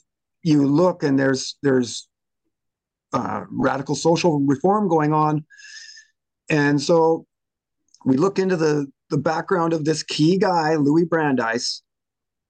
He changes his name to Dembitz in honor of his Frankist radical uncle Naphtali Dembitz, who's you know surrounded Lincoln. Frankist. Yeah, yeah. And if anybody knows what you know Frankism is, this is almost boy. we see Redemption parallels through between sin, right? Redemption, Redemption through, through sin. sin. do Yeah. what thou wilt, and we Yeah. also see parallels with the archaic revival. Oh, absolutely. And the Just archaic degradation. and my God, you just blew my mind. Redemption through sin, the archaic revival is literally that Yep. that so-called redemption they're seeking or, or Yeah. something on that level. Oh, Well, Timothy God. Leary said he was like he didn't he make a statement on like NBC in an interview that he thought he was Aleister Crowley incarnate. Yep. Yeah. Yep. I mean, that was Timothy Leary, Fuck um, you. CIA, the high Yeah. priest of LSD, you know, um, Harvard professor, psychologist, doing Yeah. these weird experiments with college students, prisoners. Mhm. Um, and then, I mean, he's talking about being the Aleister Crowley incarnate. yeah. And um, And I did think. I heard someone ex- explain that quote one time that he wasn't saying it uh like literally, but that Mhm. he uh represented uh that generation's Aleister Crowley. But Mm-hmm. even still, whether he thought a magical experience happened or if he's just making the comparison one way or the other, it speaks fucking volumes because Mhm. Aleister Crowley was, in a way, yeah. I mean, I'm sure we could tie a lot of this same behavior that we have of radicalizing America, the- the youth and everything. That has Crowley written all over it, but I think he influenced even even older people too. I mean, he was more he had his fingers in in royalty and presidents and and politician, all kinds of stuff. he was a spy. He was like Yeah, a super man. spy. He was a Yeah. He was more than that. Yeah, he was a lot of things, right? He attempted Yeah. to climb K two before anybody else too. There's a Yeah, there's yeah, an he's a incredible yeah. And I, The I would young say young uh Crowley is someone I would have been friends with as a as a, a Yeah. young man. You know what I mean? Sure. I was that guy. No, eventually not though. and so you know this is really where I want to sort of direct the conversation Cool, because man. we are we are seeing and this is kind of where my research had to end before we started the farm and i am dying to get back into this but we see the last thing that we really published at bulletproof was this you know the background behind the weimar republic Yeah. and and this 10 year it's in the interwar period but in the early 20s all the way till 1932 33 34 is this uh, the german society is being completely demoralized this is the words that they are using demoralization and so in my research there where we've left it open is when i found out that huxley was in berlin in 1932 i believe meeting with Aleister Crowley Jesus. and oh my so God. and Christopher Isherwood. So there's these three guys, three And key guys. Isherwood? Can you Well, okay, so Isherwood is, and all of these guys are bisexual. Yep. But Christopher Isherwood is the guy that writes Bye Bye Berlin during the fall of Berlin while he's there that turns into the movie Cabaret. Now, when Wow. you look at that style, that's that's uh film noir, right? That's really the this is the birth of film noir. And so a lot of the same imagery and the short dark hair and you know the flapper image that has been replayed over and over and over through the last hundred years through people like uh Halle Berry and Madonna, you know, uh, all of these other Beyonce, and they all there's all photos of them dressed in flapper gear and you know popularizing and trying to normalize this Weimar Republic culture. But really, Berlin at that time, this is you know Sin City in Europe. It takes that sort of title away from Paris at this time, in that you can go there and be and do and and do whatever you want. So this is, you know, and when you look at sort of the history of the Weimar, it looks a lot like what we're seeing today just a, a coordinated effort to alienate, to demoralize, to degrade, to degenerate uh, Western tradition, values, and beliefs. Hmm. So basically, Grateful Dead concerts are basically like a touring Weimar. They are absolutely. Yep. Because look at the pictures that Andy brought us today. You know, Yeah. we're not seeing we're not seeing you know the stuff that we saw in Weimar, but you know we're still seeing that same effect on society. If And I so when went we- back after dark, we probably would have. Right. You were just there during the daylight hours. That's right. I didn't go So back who after the show. That oh whole Oh my scene, God. that whole scene pops up right back out. I'd have to go and tie dye. And That's probably where the like, old deadheads go to sleep and all the young ones fucking show their true colors. I, yeah, maybe. I'm I- curious I- about that. What was the I- age going on there? Like, everything. Okay. ev- okay. Everything right. from from always literally old children, from Yeah. children to eighty year olds. Jesus. Everything in between, male, female, black, white, brown. Yeah. You Yeah. name it. Somehow, somehow the Grateful United Dead appeals group. to everybody. Yeah. Six, 58 years later, there's a 13 for you uh, numerologists and uh, gematria. Um, I think it might out as well just be Burning Man. It's it's a Burning Man roadshow. I mean, Yeah. Burning Man's the same all thing. the appeal. That's You got- the only appeal for young. They no one. ugh, I don't for the Actually, the- numerologist, right? 1965 is when the dead comes on the scene. You got 19. You got six five is 11. You got a 911 uh, programmed in there. Mm. Then you got 2023. That's a seven. Um, that's their last. Uh, that's a sacred number as well. Um, so I know. I just know a little bit about the the sacred numbers and the gematria and stuff like that, but we know Mhm. how they love to do that, right? 58 years of this. I mean, 58 years of this just total debasement and um subversion Yeah. of our, of our true nature. and know? and you know just like the progressive era is kind of the where they built the technocratic movement i think that all of that is based on the early work of crowley and this do what thou wilt mindset and and i think that that's really what huxley and crowley were sort of meeting for in berlin is to combine their two thoughts and that's where i'm at in my mind right now now Crowley is deeply influential in American culture, despite you know people not knowing this.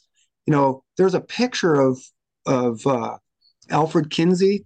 You guys know who Alfred Kinsey is? Yeah. He's really like w- the most cited science scientist ever on the behavior, the sexual behavior of the male and the sexual behavior of the female. He bookended these two books in ni- late 1940s, I think, or no, late 1950s. So just before the the uh, 60s begin, he publishes these two books that even today, you know, all of the scientific work that's done on the sexual behaviors of male and female are based on that Kinsey book. Hmm. Those two books that he released, I think it's 58, 59.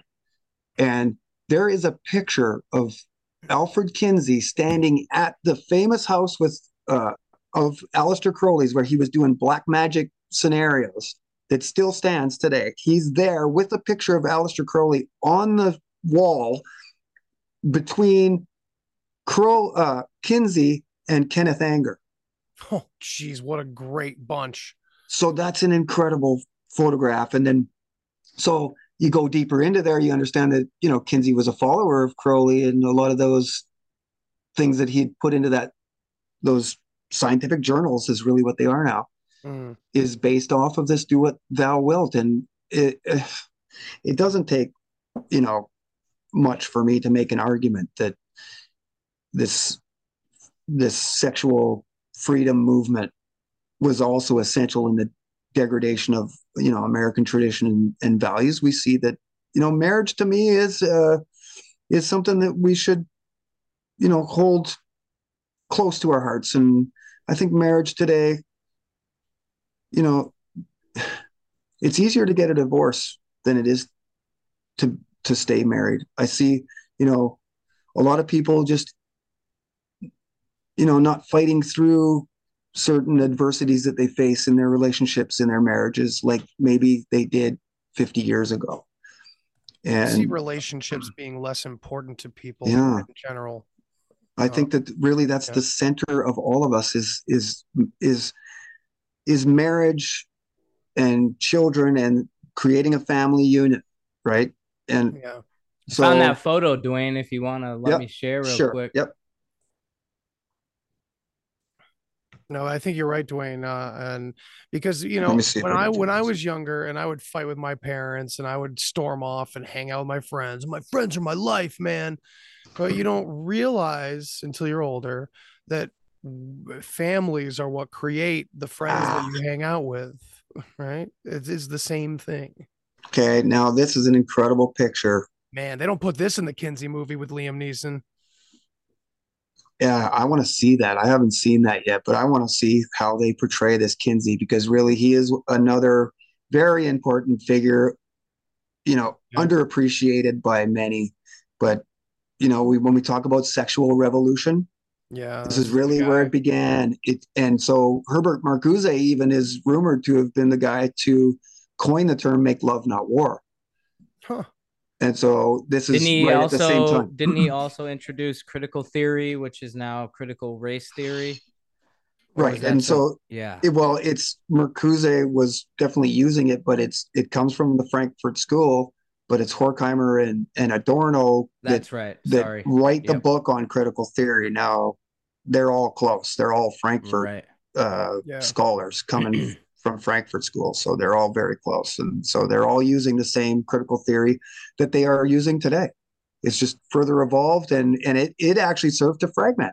It further and further fragments because every label that is put onto a person fragments them more, Yeah. makes them even more of a minority, Yeah. right? And, You and can not be that a- I'm trying to beat the drum here, but a lot of these folks that you just mentioned are Jewish individuals as well, Mhm, right? mhm. Yeah. Um, I don't know if you guys have read that book. I think Duane, you and I talked about it before, but it makes me think a lot of this, what we're talking about, it makes me think of this quote right here from this is Mhm. from Mm, uh from. Century Magazine. Now that's the Century Club's yes. literature. Now, This who makes is Marcus Eli Ravage? so he was a biographer for the Rothschilds, oh, and he wrote this book um, called "A Real Case Against the Jews," and he was basically saying that you know we we make these claims that they control the bank, they control the media, they control Hollywood, all this kind of stuff, but no one's ever really accused them of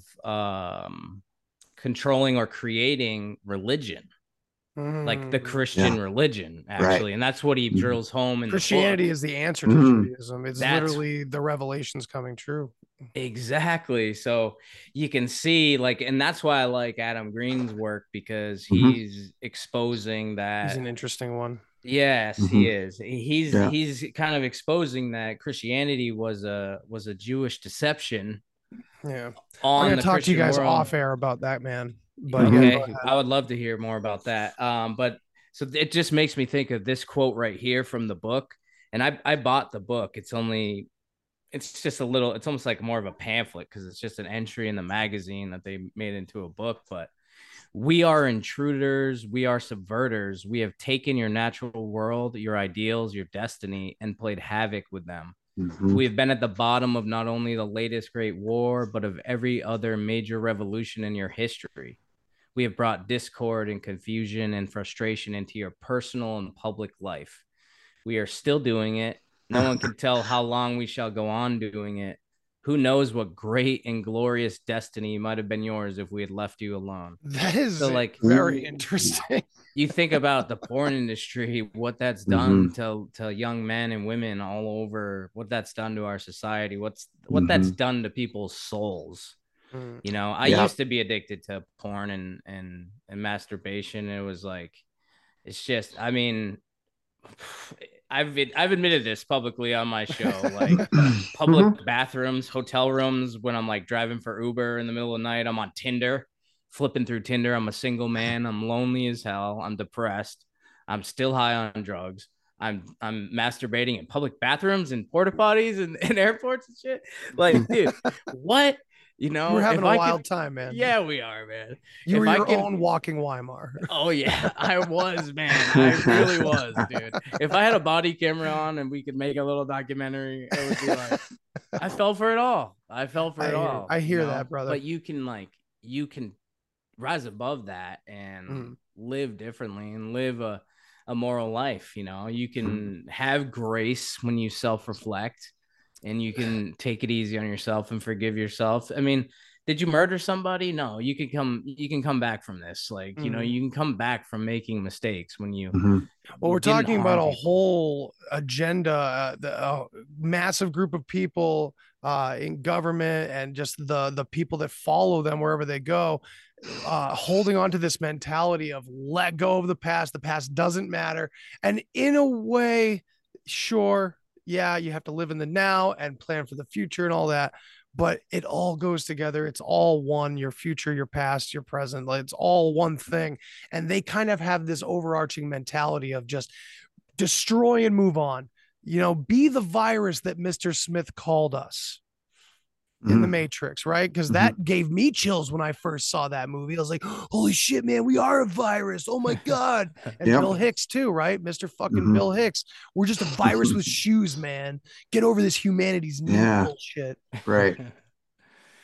I think we're Yeah, so it much more we're so much more. We're powerful beings. absolutely You and you know, know For we- sure, dude. We uh we're This- capable of so much more than jerking off and and this goes at back to this Logan us Airport. extremely powerful like we're so much more than nitrous balloons at Grateful Dead Yeah. concerts. We are, dude. We're so much better Mhm. than that. I uh I this this Oh my uh runs into a lot of the the ancient history topics that I've been researching and this idea that we are more powerful than they tell us is always it always seems to be at the heart of every conspiracy theorist's uh repertoire or whatever the research they're doing. That seems to be the overarching theme right? And this whole Jewish situation is so crazy. And when I'm looking at ancient ancient peoples and I'm trying to discredit fucking ancient aliens of all things. And I stumble into this territory of uh, the Israelites, the Canaanites, the Phoenicians, the Scythians, all of these people coming from Germany, the Indo Europeans, all the people that Himmler and the, the Vril Society were, were, uh, uh, after trying to look for their origins and all that. And of course, we associate the Vril Society specifically with the Third Reich and Hitler and Mhm. Himmler and all that. Mhm. But what's not talked about is that though that name Vril Society was uh, one of over a hundred different names used for this changing group of people in this area since 1806 desperately seeking their ancient origins and stuff like that. So we know this is all tied together. And yet when you look at these origin stories it seems to me so far and i'm just i'm i shouldn't even say this yet but i've said it before so whatever. I'm not 100% on this but it looks to me like both sides of uh, world war ii were uh, that we all co- they all come from the same bloodlines. It's all all the jewish people and all these the the early indo-european roots and everything that hitler and himmler were after and all that it's all the same people it's all the same Mm. groups of bloodlines Which and look is at the symbol. Look at up. the symbol that bingo got for distorted. those for those just look listening at that. Yeah. This is a beautiful representation of the sequence of positions of the um, the Big Dipper around the North Pole and Polaris uh, over time, creating what would be a swastika, Hmm. which is not, which is absolutely not Nazi. And this probably will get taken off of YouTube because they don't want to talk about that. We still have like influencers with hundreds of thousands of followers on on Twitter and stuff talking about how you know the uh the the Nazi symbols and everything. It's all you know. They want to tell you it's way older, but it's totally you only used in uh Finland and near the in the Right. 1930s and 20s. It's like no, no, no. This goes back all the way to the beginning of our of our known even prehistory. So many different Yeah, right. cultures The that were oldest using artifact ever found It. Here you was go. like a little little There you tool go. There you in uh, Finland, buried in Finland, and it was covered Nice. in swastikas, and it was forty thousand years old. Right. And So, look at yeah, all these different one. look at all Yeah, these right here. different civilizations and cultures that were using Yeah. this ancient Right, right. symbol. So now, it- were it- they it just- still hijack? Were they still under control? This Maybe, the way I understand these ancient symbols. This was when it was pure, like when these symbols weren't hijacked yet, you know. And these weren't like controlled opposition. I'm not even, you know, like this actually can't be controlled opposition because this is the one thing you're not allowed to talk about. hmm Yeah, that's because true. a lot of the themes that we're handed, you can just talk all fucking day long on YouTube, Twitter, wherever you want about them, but you can't talk about this. Andy, have you And heard that Robert this is... fucking Kennedy? Andy, have you have you heard that this is supposed to represent like the the toroid field? Yes, absolutely, and that's what Box Saga talks about as well. Yeah, And it like was the wheel, which the wheel. also they claim in Box Saga has been misappropriated and translated into devil. Devil. Mhm. That this actually is associated with the swastika, the spinning swastika, which of course again would represent the way the North Pole looked with the uh, Mhm. Big Dipper, and that falls in line with Box Saga as well. Um, but yeah, they um, I've lost my train of thought, but yeah, it's all tied together. It's all fucking crazy. total But yeah. hijack of that But yeah. symbol and it's just like it does it makes it, it makes sense at least to me in the modern world that we present hitler as the infernal genius and that's the only representation of evil that we're given and it's just shoved and rammed down our throats and Right. they're just sporting this symbol this is the symbol that I like didn't realize if you- Judaism had its own swastika, but Yeah. that makes Mm. absolute perfect sense. You know, 'cause it's this is the from same symbol that gets people. trotted out for the world to see to get just drugged through the mud. You know, and and uh, the Jewish people still got what they wanted, which was the land of Israel and a homeland. Zionism was not like defeated. The the Nazis didn't win. They didn't come. Some came to America, but there's you know they didn't win. Like there's nothing didn't prevent anything. I, you yeah, it's weird, and I, I keep calling it a family feud. And even before I came to this, like not conclusion, Mm-hmm. but hypothesis that the Jews and the Nazis are all from the same bloodlines. Uh, before I came to that conclusion, I was still calling it a family feud because it really is these factions, and I think it does come down very like a very important part of it comes down to core beliefs and i think that's why these these uh, differences even exist today. These uh just you know the only way we can distinguish them. And i don't think we know these beliefs these differences. I think one i think i think it's bipolar basically. And i think one is like nihilism and atheism and the other is this hope this endless hope and faith and shit like that. I kind of think it's like one or the other. And you know, even if you read the old Sumerian texts where you have Enlil and Enki, these god kings, right? Mm. And one is the ruler of the air and one is the ruler of the land and sea and stuff like that. But both are fucking evil and have come here to conquer us and stuff like that. Mhm. Um, so oh fuck, and you know, hey, who who was more influential in in creating Israel than Louis Brandeis? He's the international leader of Zionism at the time, and he's a personal, the personal close advisor of Woodrow Wilson during those days. So hmm. when we talk about the creation of Israel, Louis Brandeis is really a major architect of not only that, but the Federal Reserve and you know being able to exploit or take advantage of people through usury and speculation. So when we talk about speculation, that's like Bet 99, you know, it's like sports action, betting on sports. It's getting a lottery ticket. it's you know usury is we know what that is it's lending money out at interest so these two tools are majorly powerful in which comes from the Bible.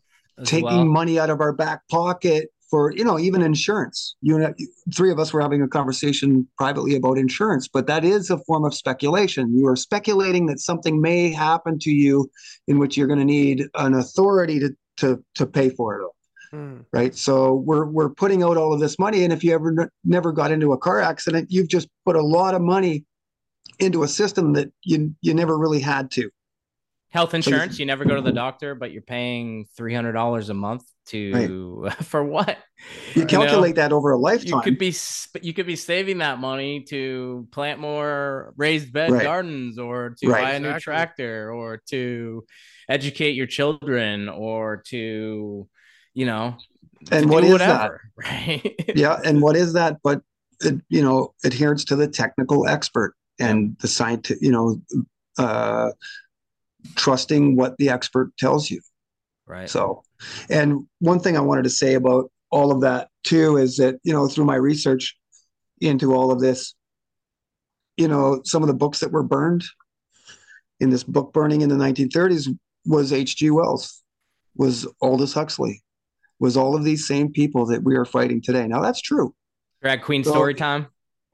right That's it's And- funny too. Yeah, I because would say. looking- looking at the burning books. I mean, you look at the way the hippies looked at the burning of the books, and even my my generation and people like me looking at the burning of those books was this great sympathy.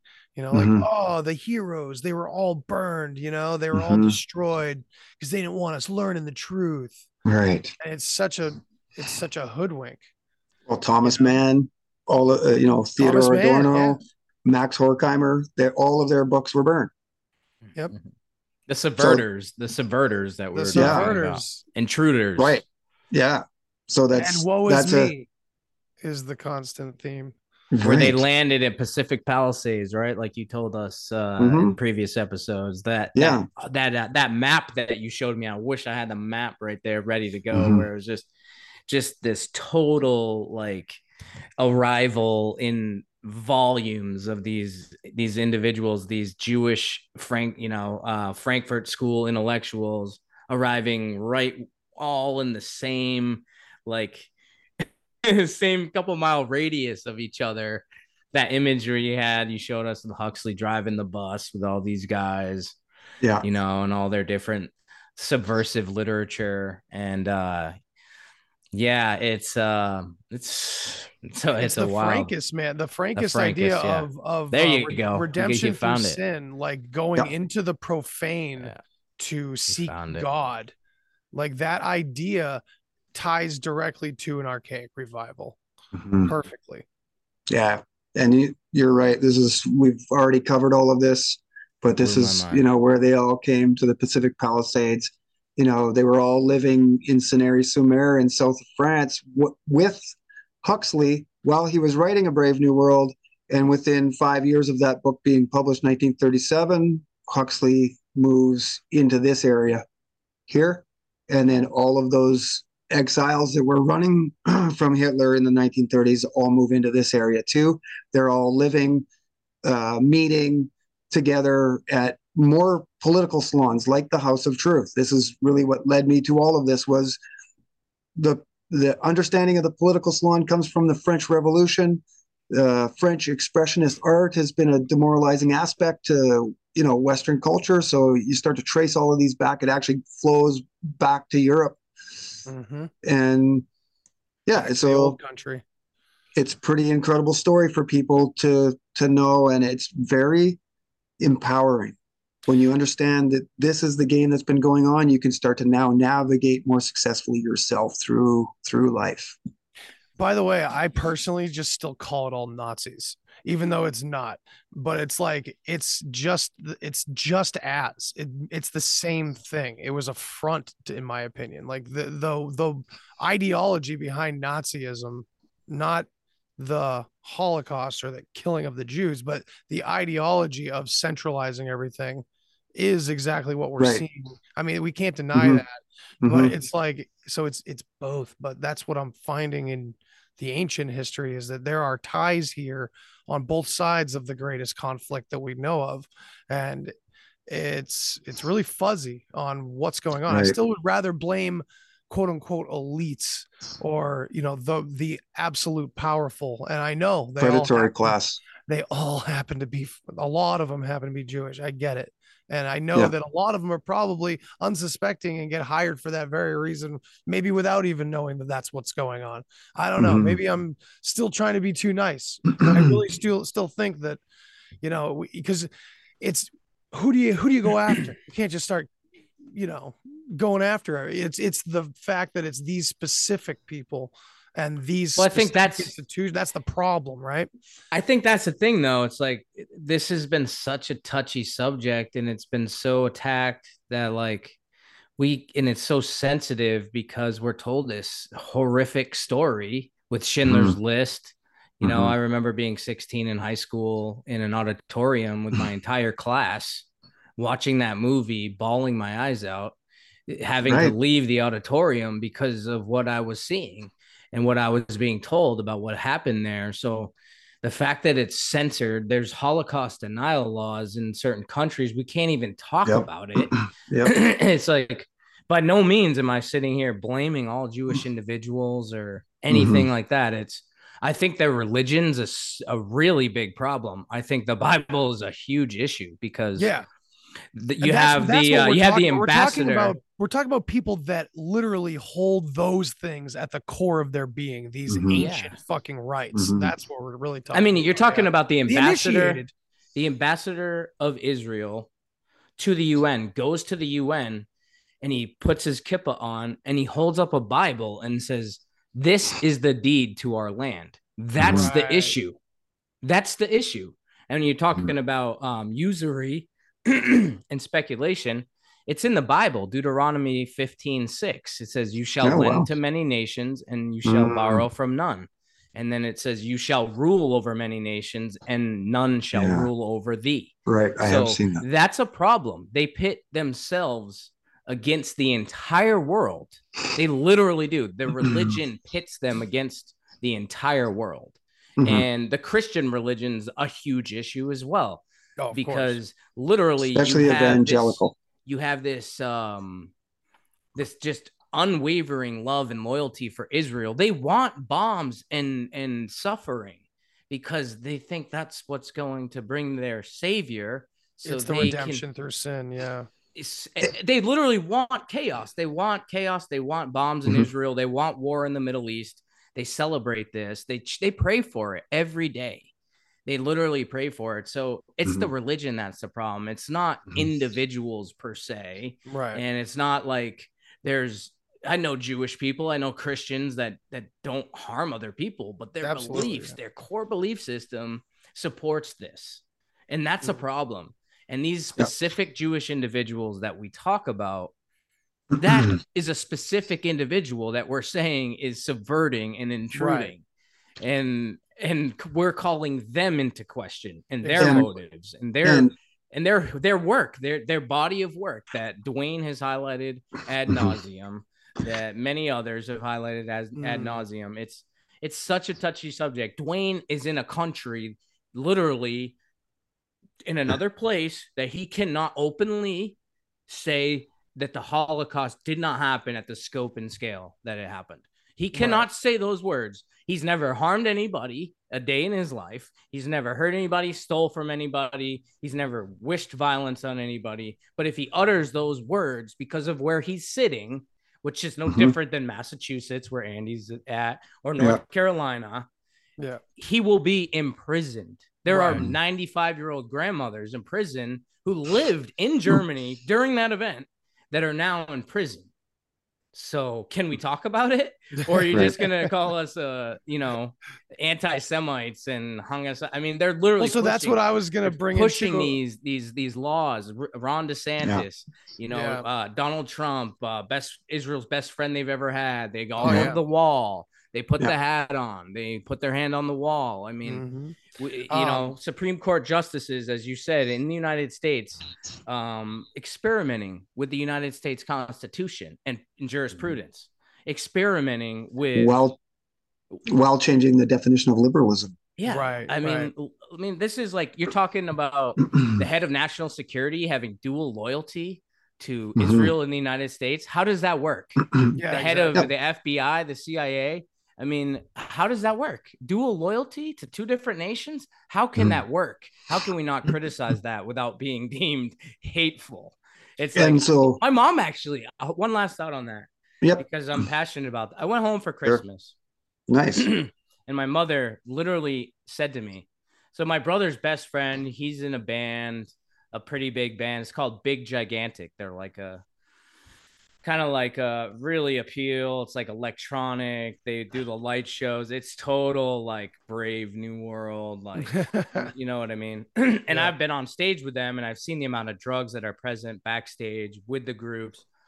And it's total Brave New World, Soma, Soma rituals, all that stuff. But he's Jewish. He was my best, my brother's um, best man in his wedding. So I go home for Christmas and my mother goes, Why do you hate Jews? And I said, Oh my goodness, mom. Like, That's a loaded question. I mean, I was like, I was like, I was, I, I said, I took a deep breath. I said, That's where we're going to start. I- pretty much, pretty much. And um, I, I took a deep breath and I said, Mom, it's not hateful for me to call out their hate. Like the deep religious Zionist Jewish individuals that are like like the evangelical Christians Mhm. that do not like non-Jews, they don't. Like the Jewish religion, the people that I'm not and I'm talking about specific individuals that we could pull up clip after clip, rat these rabbis, these yeah, really secret in- Frankists, these really intense rabbis that Right. say closet America should be destroyed, all this. I said it's not hateful for me to call out their hate. It's not. Yeah. I'm not a hateful person, never have been, never intend to be. So when my mother asks me that, it's just like and my uh it's, really a sensitive topic and that was what I wanted to drill home is that to anybody listening, it's okay to question these things, but unless you're Duane, you can't even do it without being you know threatened to be in a jail cell Well, that's he where- lives yeah. in Canada. I mean, And- that's where Yeah. we're at, and they're pushing for these these censorship laws in the U.S. Ron DeSantis is doing it. Donald Trump. There's a huge threat there. That's all I wanted to Yep. kind of. For That sure. brings in positivism as well, because another aspect of positivism was to put the like the rights of like the belief over the individual who holds them almost. I mean, I'm kind of butchering that idea, but it's like this zoned out mentality of the right is the right and and the like I'm butchering it. I don't know. Never Mhm. mind. I apologize. well, what I'd say about that is you said the key word there, evangelical.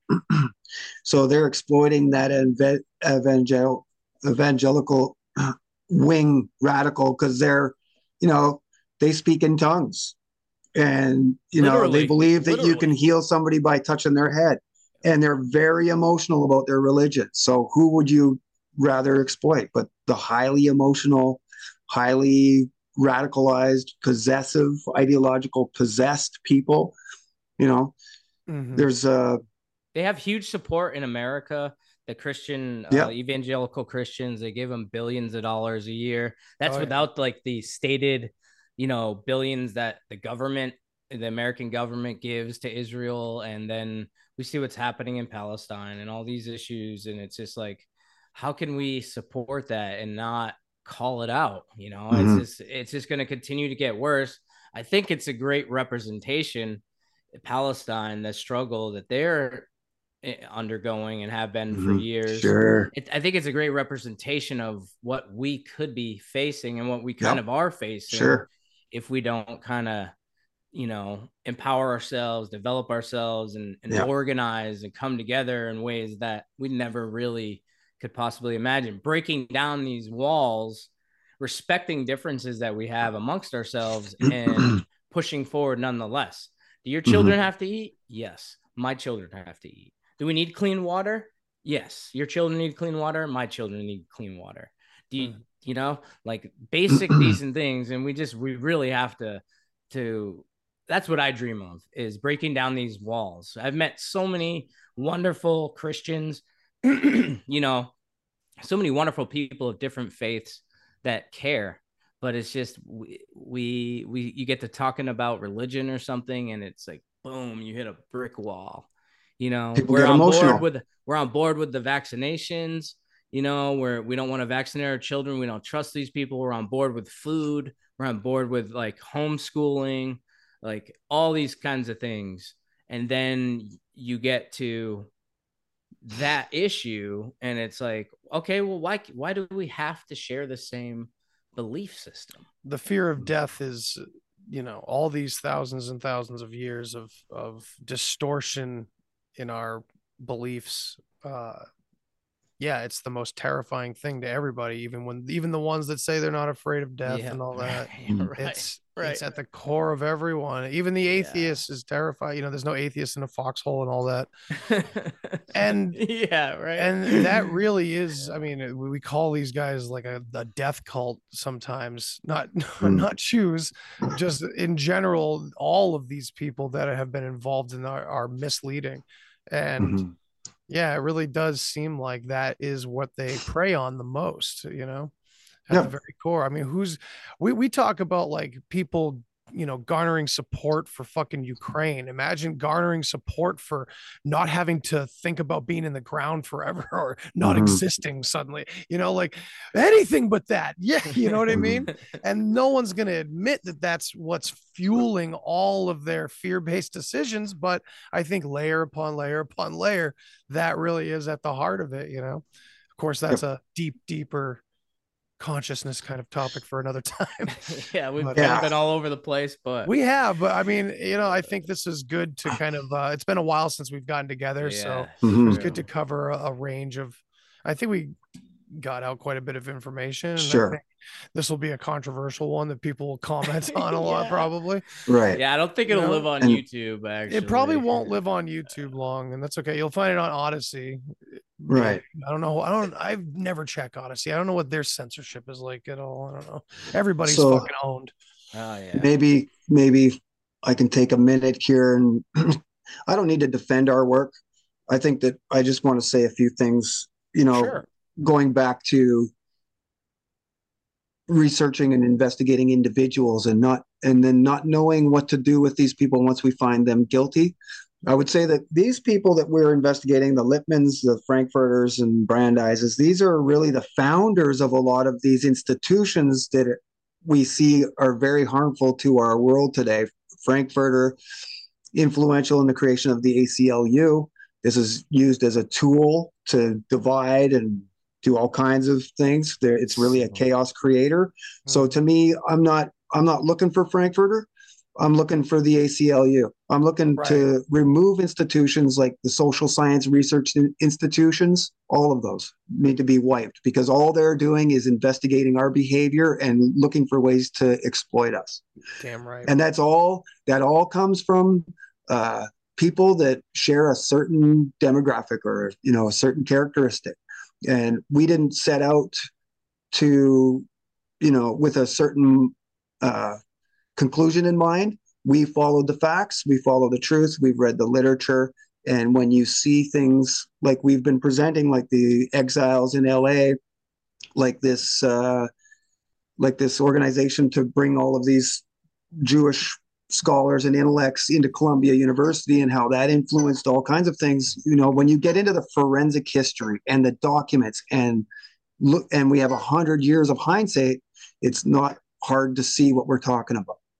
Yeah. So I am, I'm more interested, you know, I went to find all of these, these individuals because they're the fathers of things Right. and they've really established a network that has gone forward through this progressive movement into the technocracy that you know comes singularities and ai and you know all of that that's very harmful on a natural level like we talked about at the very beginning of the show that they're they're really adverse to nature and so any way that we can um, gravitate towards nature and use nature and embrace nature that's a great way to to create a, a beautiful argument against their plan. Mm. So, to the viewers and listeners, I invite you to go to bulletproofpub.com, look at our our read our stories, but also look at our sources. You know, a lot Yeah. of the sources are, you know, when we look at certain aspects of the liberation of concentration camps or you know there is all kinds of contradiction there that is admitted across the board you know you see uh, even the museums themselves at auschwitz and and various other places downplaying the numbers over history. See this is why i i find that you know hindsight in this 100 years of history is, is critical because we can see it all laid out for us that this is really what happened. There is no room really for debate. And right. so what that does is it really allows us to step away from that Jewish question. It allows us to step away from conspiracy theory and just present documented historical fact in a forensic way that we can all look at and determine our own conclusions from. And, you know, this story goes way back to the Pale of Settlement. Yeah. Uh, you know, uh, back to, you know, less modern times. And so we're not pointing the finger at a certain demographic and, you know, not letting go. We're we're it's, at least us at bulletproofpub.com and the history of propaganda and myself personally, we are taking it seriously. We are mm. we are looking for those guilty, and if they aren't Jewish, then so be it. But what we are finding is that there is a common theme. Yeah. Right. And I would say that, you know, since your work is focusing on particular areas of history, and we've said it before when we've gotten together on these things, we invite more researchers, of course, yes. to fill in more blanks yes. as, as I'm yes. doing yes. in the ancient areas and I'm far from alone and I'm an amateur more than most obviously there's mm-hmm. many out there that are looking through different aspects of history to put these pieces together because okay we came to these premature conclusions of one century right and that's a good amount of time to do what we've done with it. Mm-hmm. And now it's like, okay, yeah. why? Why does it look like this? Let's go further back. And then we start mm-hmm. to go further and further back. And yeah, maybe the same theme continues. But really, when you go far, far, far back, a lot of people that are pitted against each other as good guys and bad guys are all in the same fucking pit together. Yeah, and sure. so that's what it's really comes down to is I hate to say it, but it's that us against them mentality. It really is just people that want to appreciate nature and that really when when we say appreciate nature we can really say uh, hard work uh, working for yourself doing mm-hmm. things mm-hmm. putting action your own labor your words as we were saying before people are entranced by just doing a podcast or something or just listening to a podcast and not taking any action but feeling like they've accomplished okay i understand that now so that's mm-hmm. okay we're good now i can be okay with my slavery but the right. action part is that nature part because the opposite is the world that they're building it's you don't have to do anything we'll take UBI, care of it all UBI, for you. You get exactly. to live in these stack and pack houses it's the that they're building it's everywhere. That cartoon, you it's know. So take action, and that means first and foremost, you know, get off, get out of the the inform yourself you know area and get into the do something for yourself and yeah. do something for the people around you do something for people that you care about and love because that's mm-hmm. literally the the good parts of those ancient religions it's it's that they say you know life is serving others and life is mm-hmm. gratitude endless gratitude so mm-hmm. I, and i have a lot of gratitude for you guys both because you have you you do the hard work and you say you know what's the truth is you know from the research perspective from the facts that you're finding mm-hmm. and i think mm-hmm. that's really important and it has to go wherever we don't want it to go and wherever we get squeamish about and just put it out there and let the chips fall where they may right yeah i would say that we're a, one of the best representations of a of a journey to the truth that i've seen out there i agree so and a thorough one at that. So mm-hmm. everybody right. definitely go to bulletproofpub.com. Yeah. And uh, also check out Andy Girard. Go within to get out. Tell them where they can find your brother. Unless I uh, everywhere YouTube, um, Rumble, BitChute, Odysee, um, all the places. Excellent. And um, yeah, I love being with you guys. Uh, I missed uh, talking with you guys. I was just overwhelmed. The stuff was uh, really just uh, it's a lot at times and you gotta mm-hmm. you gotta take care of yourself out there i'm learning that still um and still need to do a better depart uh time or better part taking action because you know it's just like sometimes you just get overwhelmed and paralyzed, like you said, uh, Absolutely. like we talked Yeah. about earlier. I've I've spent so many years um, putting myself in a tough situ- a tough position by making a lot of mistakes. So it's kind of like, Mhm. well, you know, I've thought about this a lot. I make a lot of bad decisions that led me here. And it took like 10 to 15 years to put me in this. So it's going to take a little bit of time. Sounds like redemption through sin. yeah, maybe. I don't know. But I think uh, And you know, maybe fanatics run away with a good idea or something. yeah, maybe. what I what I'd like to say to you, Girard, too, is that I've never seen somebody learn so much in such a short period of time. So be easy Yeah. on yourself. Yeah, I know. I do. agree, man. Understand It's only been a in, few years. Yeah. Yeah. I you're in an area you're in an area that not many people are. So remember that, right? When Right. when you're in moments of weakness, that you're actually very strong and you've been able to withstand a lot of information that would have made people other people freak right out. And honestly, I I- kind of did, but uh, I'm Right. Dude, it took I'm me getting- 20 years of Yeah. freaking out to like be right Yeah. here with you. Uh, Right. all Yeah. and you've done it in like a few years. Like, yeah, a few years. What? Yeah. yeah it's almost like when Neo gets he gets all that information downloaded. Yep. Yeah, that's you know, you just they put the chip in there. That's almost how you've been. and so for you to go feel. from from in the time of COVID, you know, not really understanding what's going on in our world to understanding the progressive movement and the technological aspect of it, and Walter Lippmann and the House of Truth and the Exiles, that is that is cutting edge. You know, that is the, the furthest sort of extrapolation of all of this. So uh, Yeah. seriously, if there's one thing I could say to you right now, go easy on yourself. Just, you know, in those moments, take the time. Yeah, I think you did the right thing, man. I've done that too. You've got to, when it gets to be that much, just release it all. Take some time. Go find the things that you want to do and things that make you happy. Thanks a lot for saying that, So, man. I appreciate the you. support from you guys, and uh, Absolutely. we push forward like that image in the beginning with the with the little weed, you Yes. know, growing through the uh the sidewalk. That's the and- truth right there. I'm gonna get hiking again, man. I'm gonna go know. climb Yeah. some more mountains. I gotta get out there. I got to get back to to- Massachusetts and do that, do some Yes. hiking with you, man. We, I I, was so bummed out we didn't get Oh, a dude, chance I to. Uh, And my life is so fucking hectic up I here, know. day to day. Just being a I know. parent, it's nothing I crazy. know. I don't have know. five jobs. It's just yeah, Life is I see it. crazy, I see it. My girlfriend, uh, her family. I spent a lot of time with them. They got three children, and it's Oh just like have they they have no time for themselves. They don't know what they're doing. They get so overwhelmed with the different personalities and struggles and and the pressure that's been been put on us in the last few years. So I totally yeah. get it, man. I was just like my parents were moving to California, so I don't have a home in Massachusetts anymore. right. Yeah. So I was you like- come up here, we're camping for sure. yeah. I was really like I mean, I, I was got a- kind of I like got a spot for you. Man, I don't know if I'll be back for a while, but Yeah.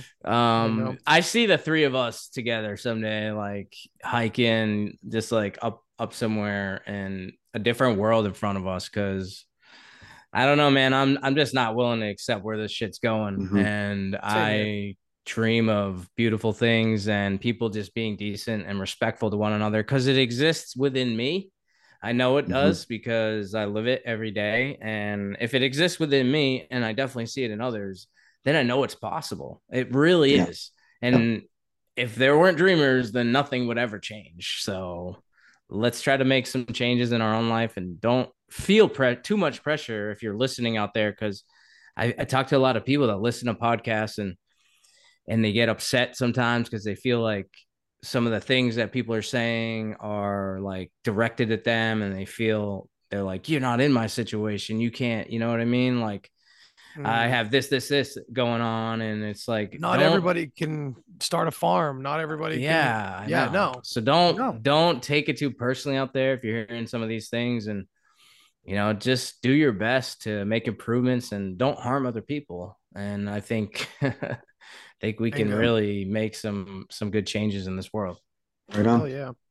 So many different angles to cover. We can we can do some more parts to this uh ongoing Oh, I, series. I'd love to. Yeah. Yeah. You know, Let's keep this we going. branch out. And you know, I I would like to do next time maybe. Um, Hmm. um, I know I've said it before, bringing another person in, but we'll see what happens. But taking the whole psychedelic angle and connect and and everything that we're talking about and the scientific management of society and all the the Weimar and roping it into what's going on with uh the UFO situation and aliens. I know that sounds like it should be not even close to related, but it absolutely is now that we Mm. have sworn testimony under oath from in from former intelligence whistleblowers now that saying that we have recovered alien or non-human craft and shit like that. They are putting this psyop. It's game time. Like Yeah. it's happening now. It's not yes. Blue beam, not right? tomo- Blue beam is. I guess Yeah, you can call it blue Blue beam, but then again, there's a there's a legitimate operation blue beam that has nothing to do with fucking holograms at all. So that Yeah. almost sounds like a psyop. Uh, there's a Mhm. lot of those in in the U. It's uh, but I do think it's very tied in. I really do in the way that they've shaped society to prepare for these false revelations and stuff like Mhm. that. I would So I- agree. Yeah, I think we could uh we could go the distance on that as well. So anyway, everybody, thank you guys so much for checking. Cheers, this one out. everybody. This was this was a, a diesel episode, and I love you Hmm. guys and I appreciate you guys, Duane, Andy. Yep. Thank you. It's been fucking real. Much love to you and everybody out Love there. you, boys. Love See you, you boys. next time. Cheers. Later. Cheers. Thanks for listening to this episode of the Deep Share Podcast. If you want to hear more, then hit that subscribe button. Follow me on all the social places. And remember, think for yourself, but don't always believe what you think. Till next time. Human sacrifice, dogs and cats living together, mass hysteria. Enough, I get the point. You have meddled with the primal forces of nature. and you atone. What do we know? What do we know? If I know what we know, well, then I can tell you what we know, and if someone else knows, okay?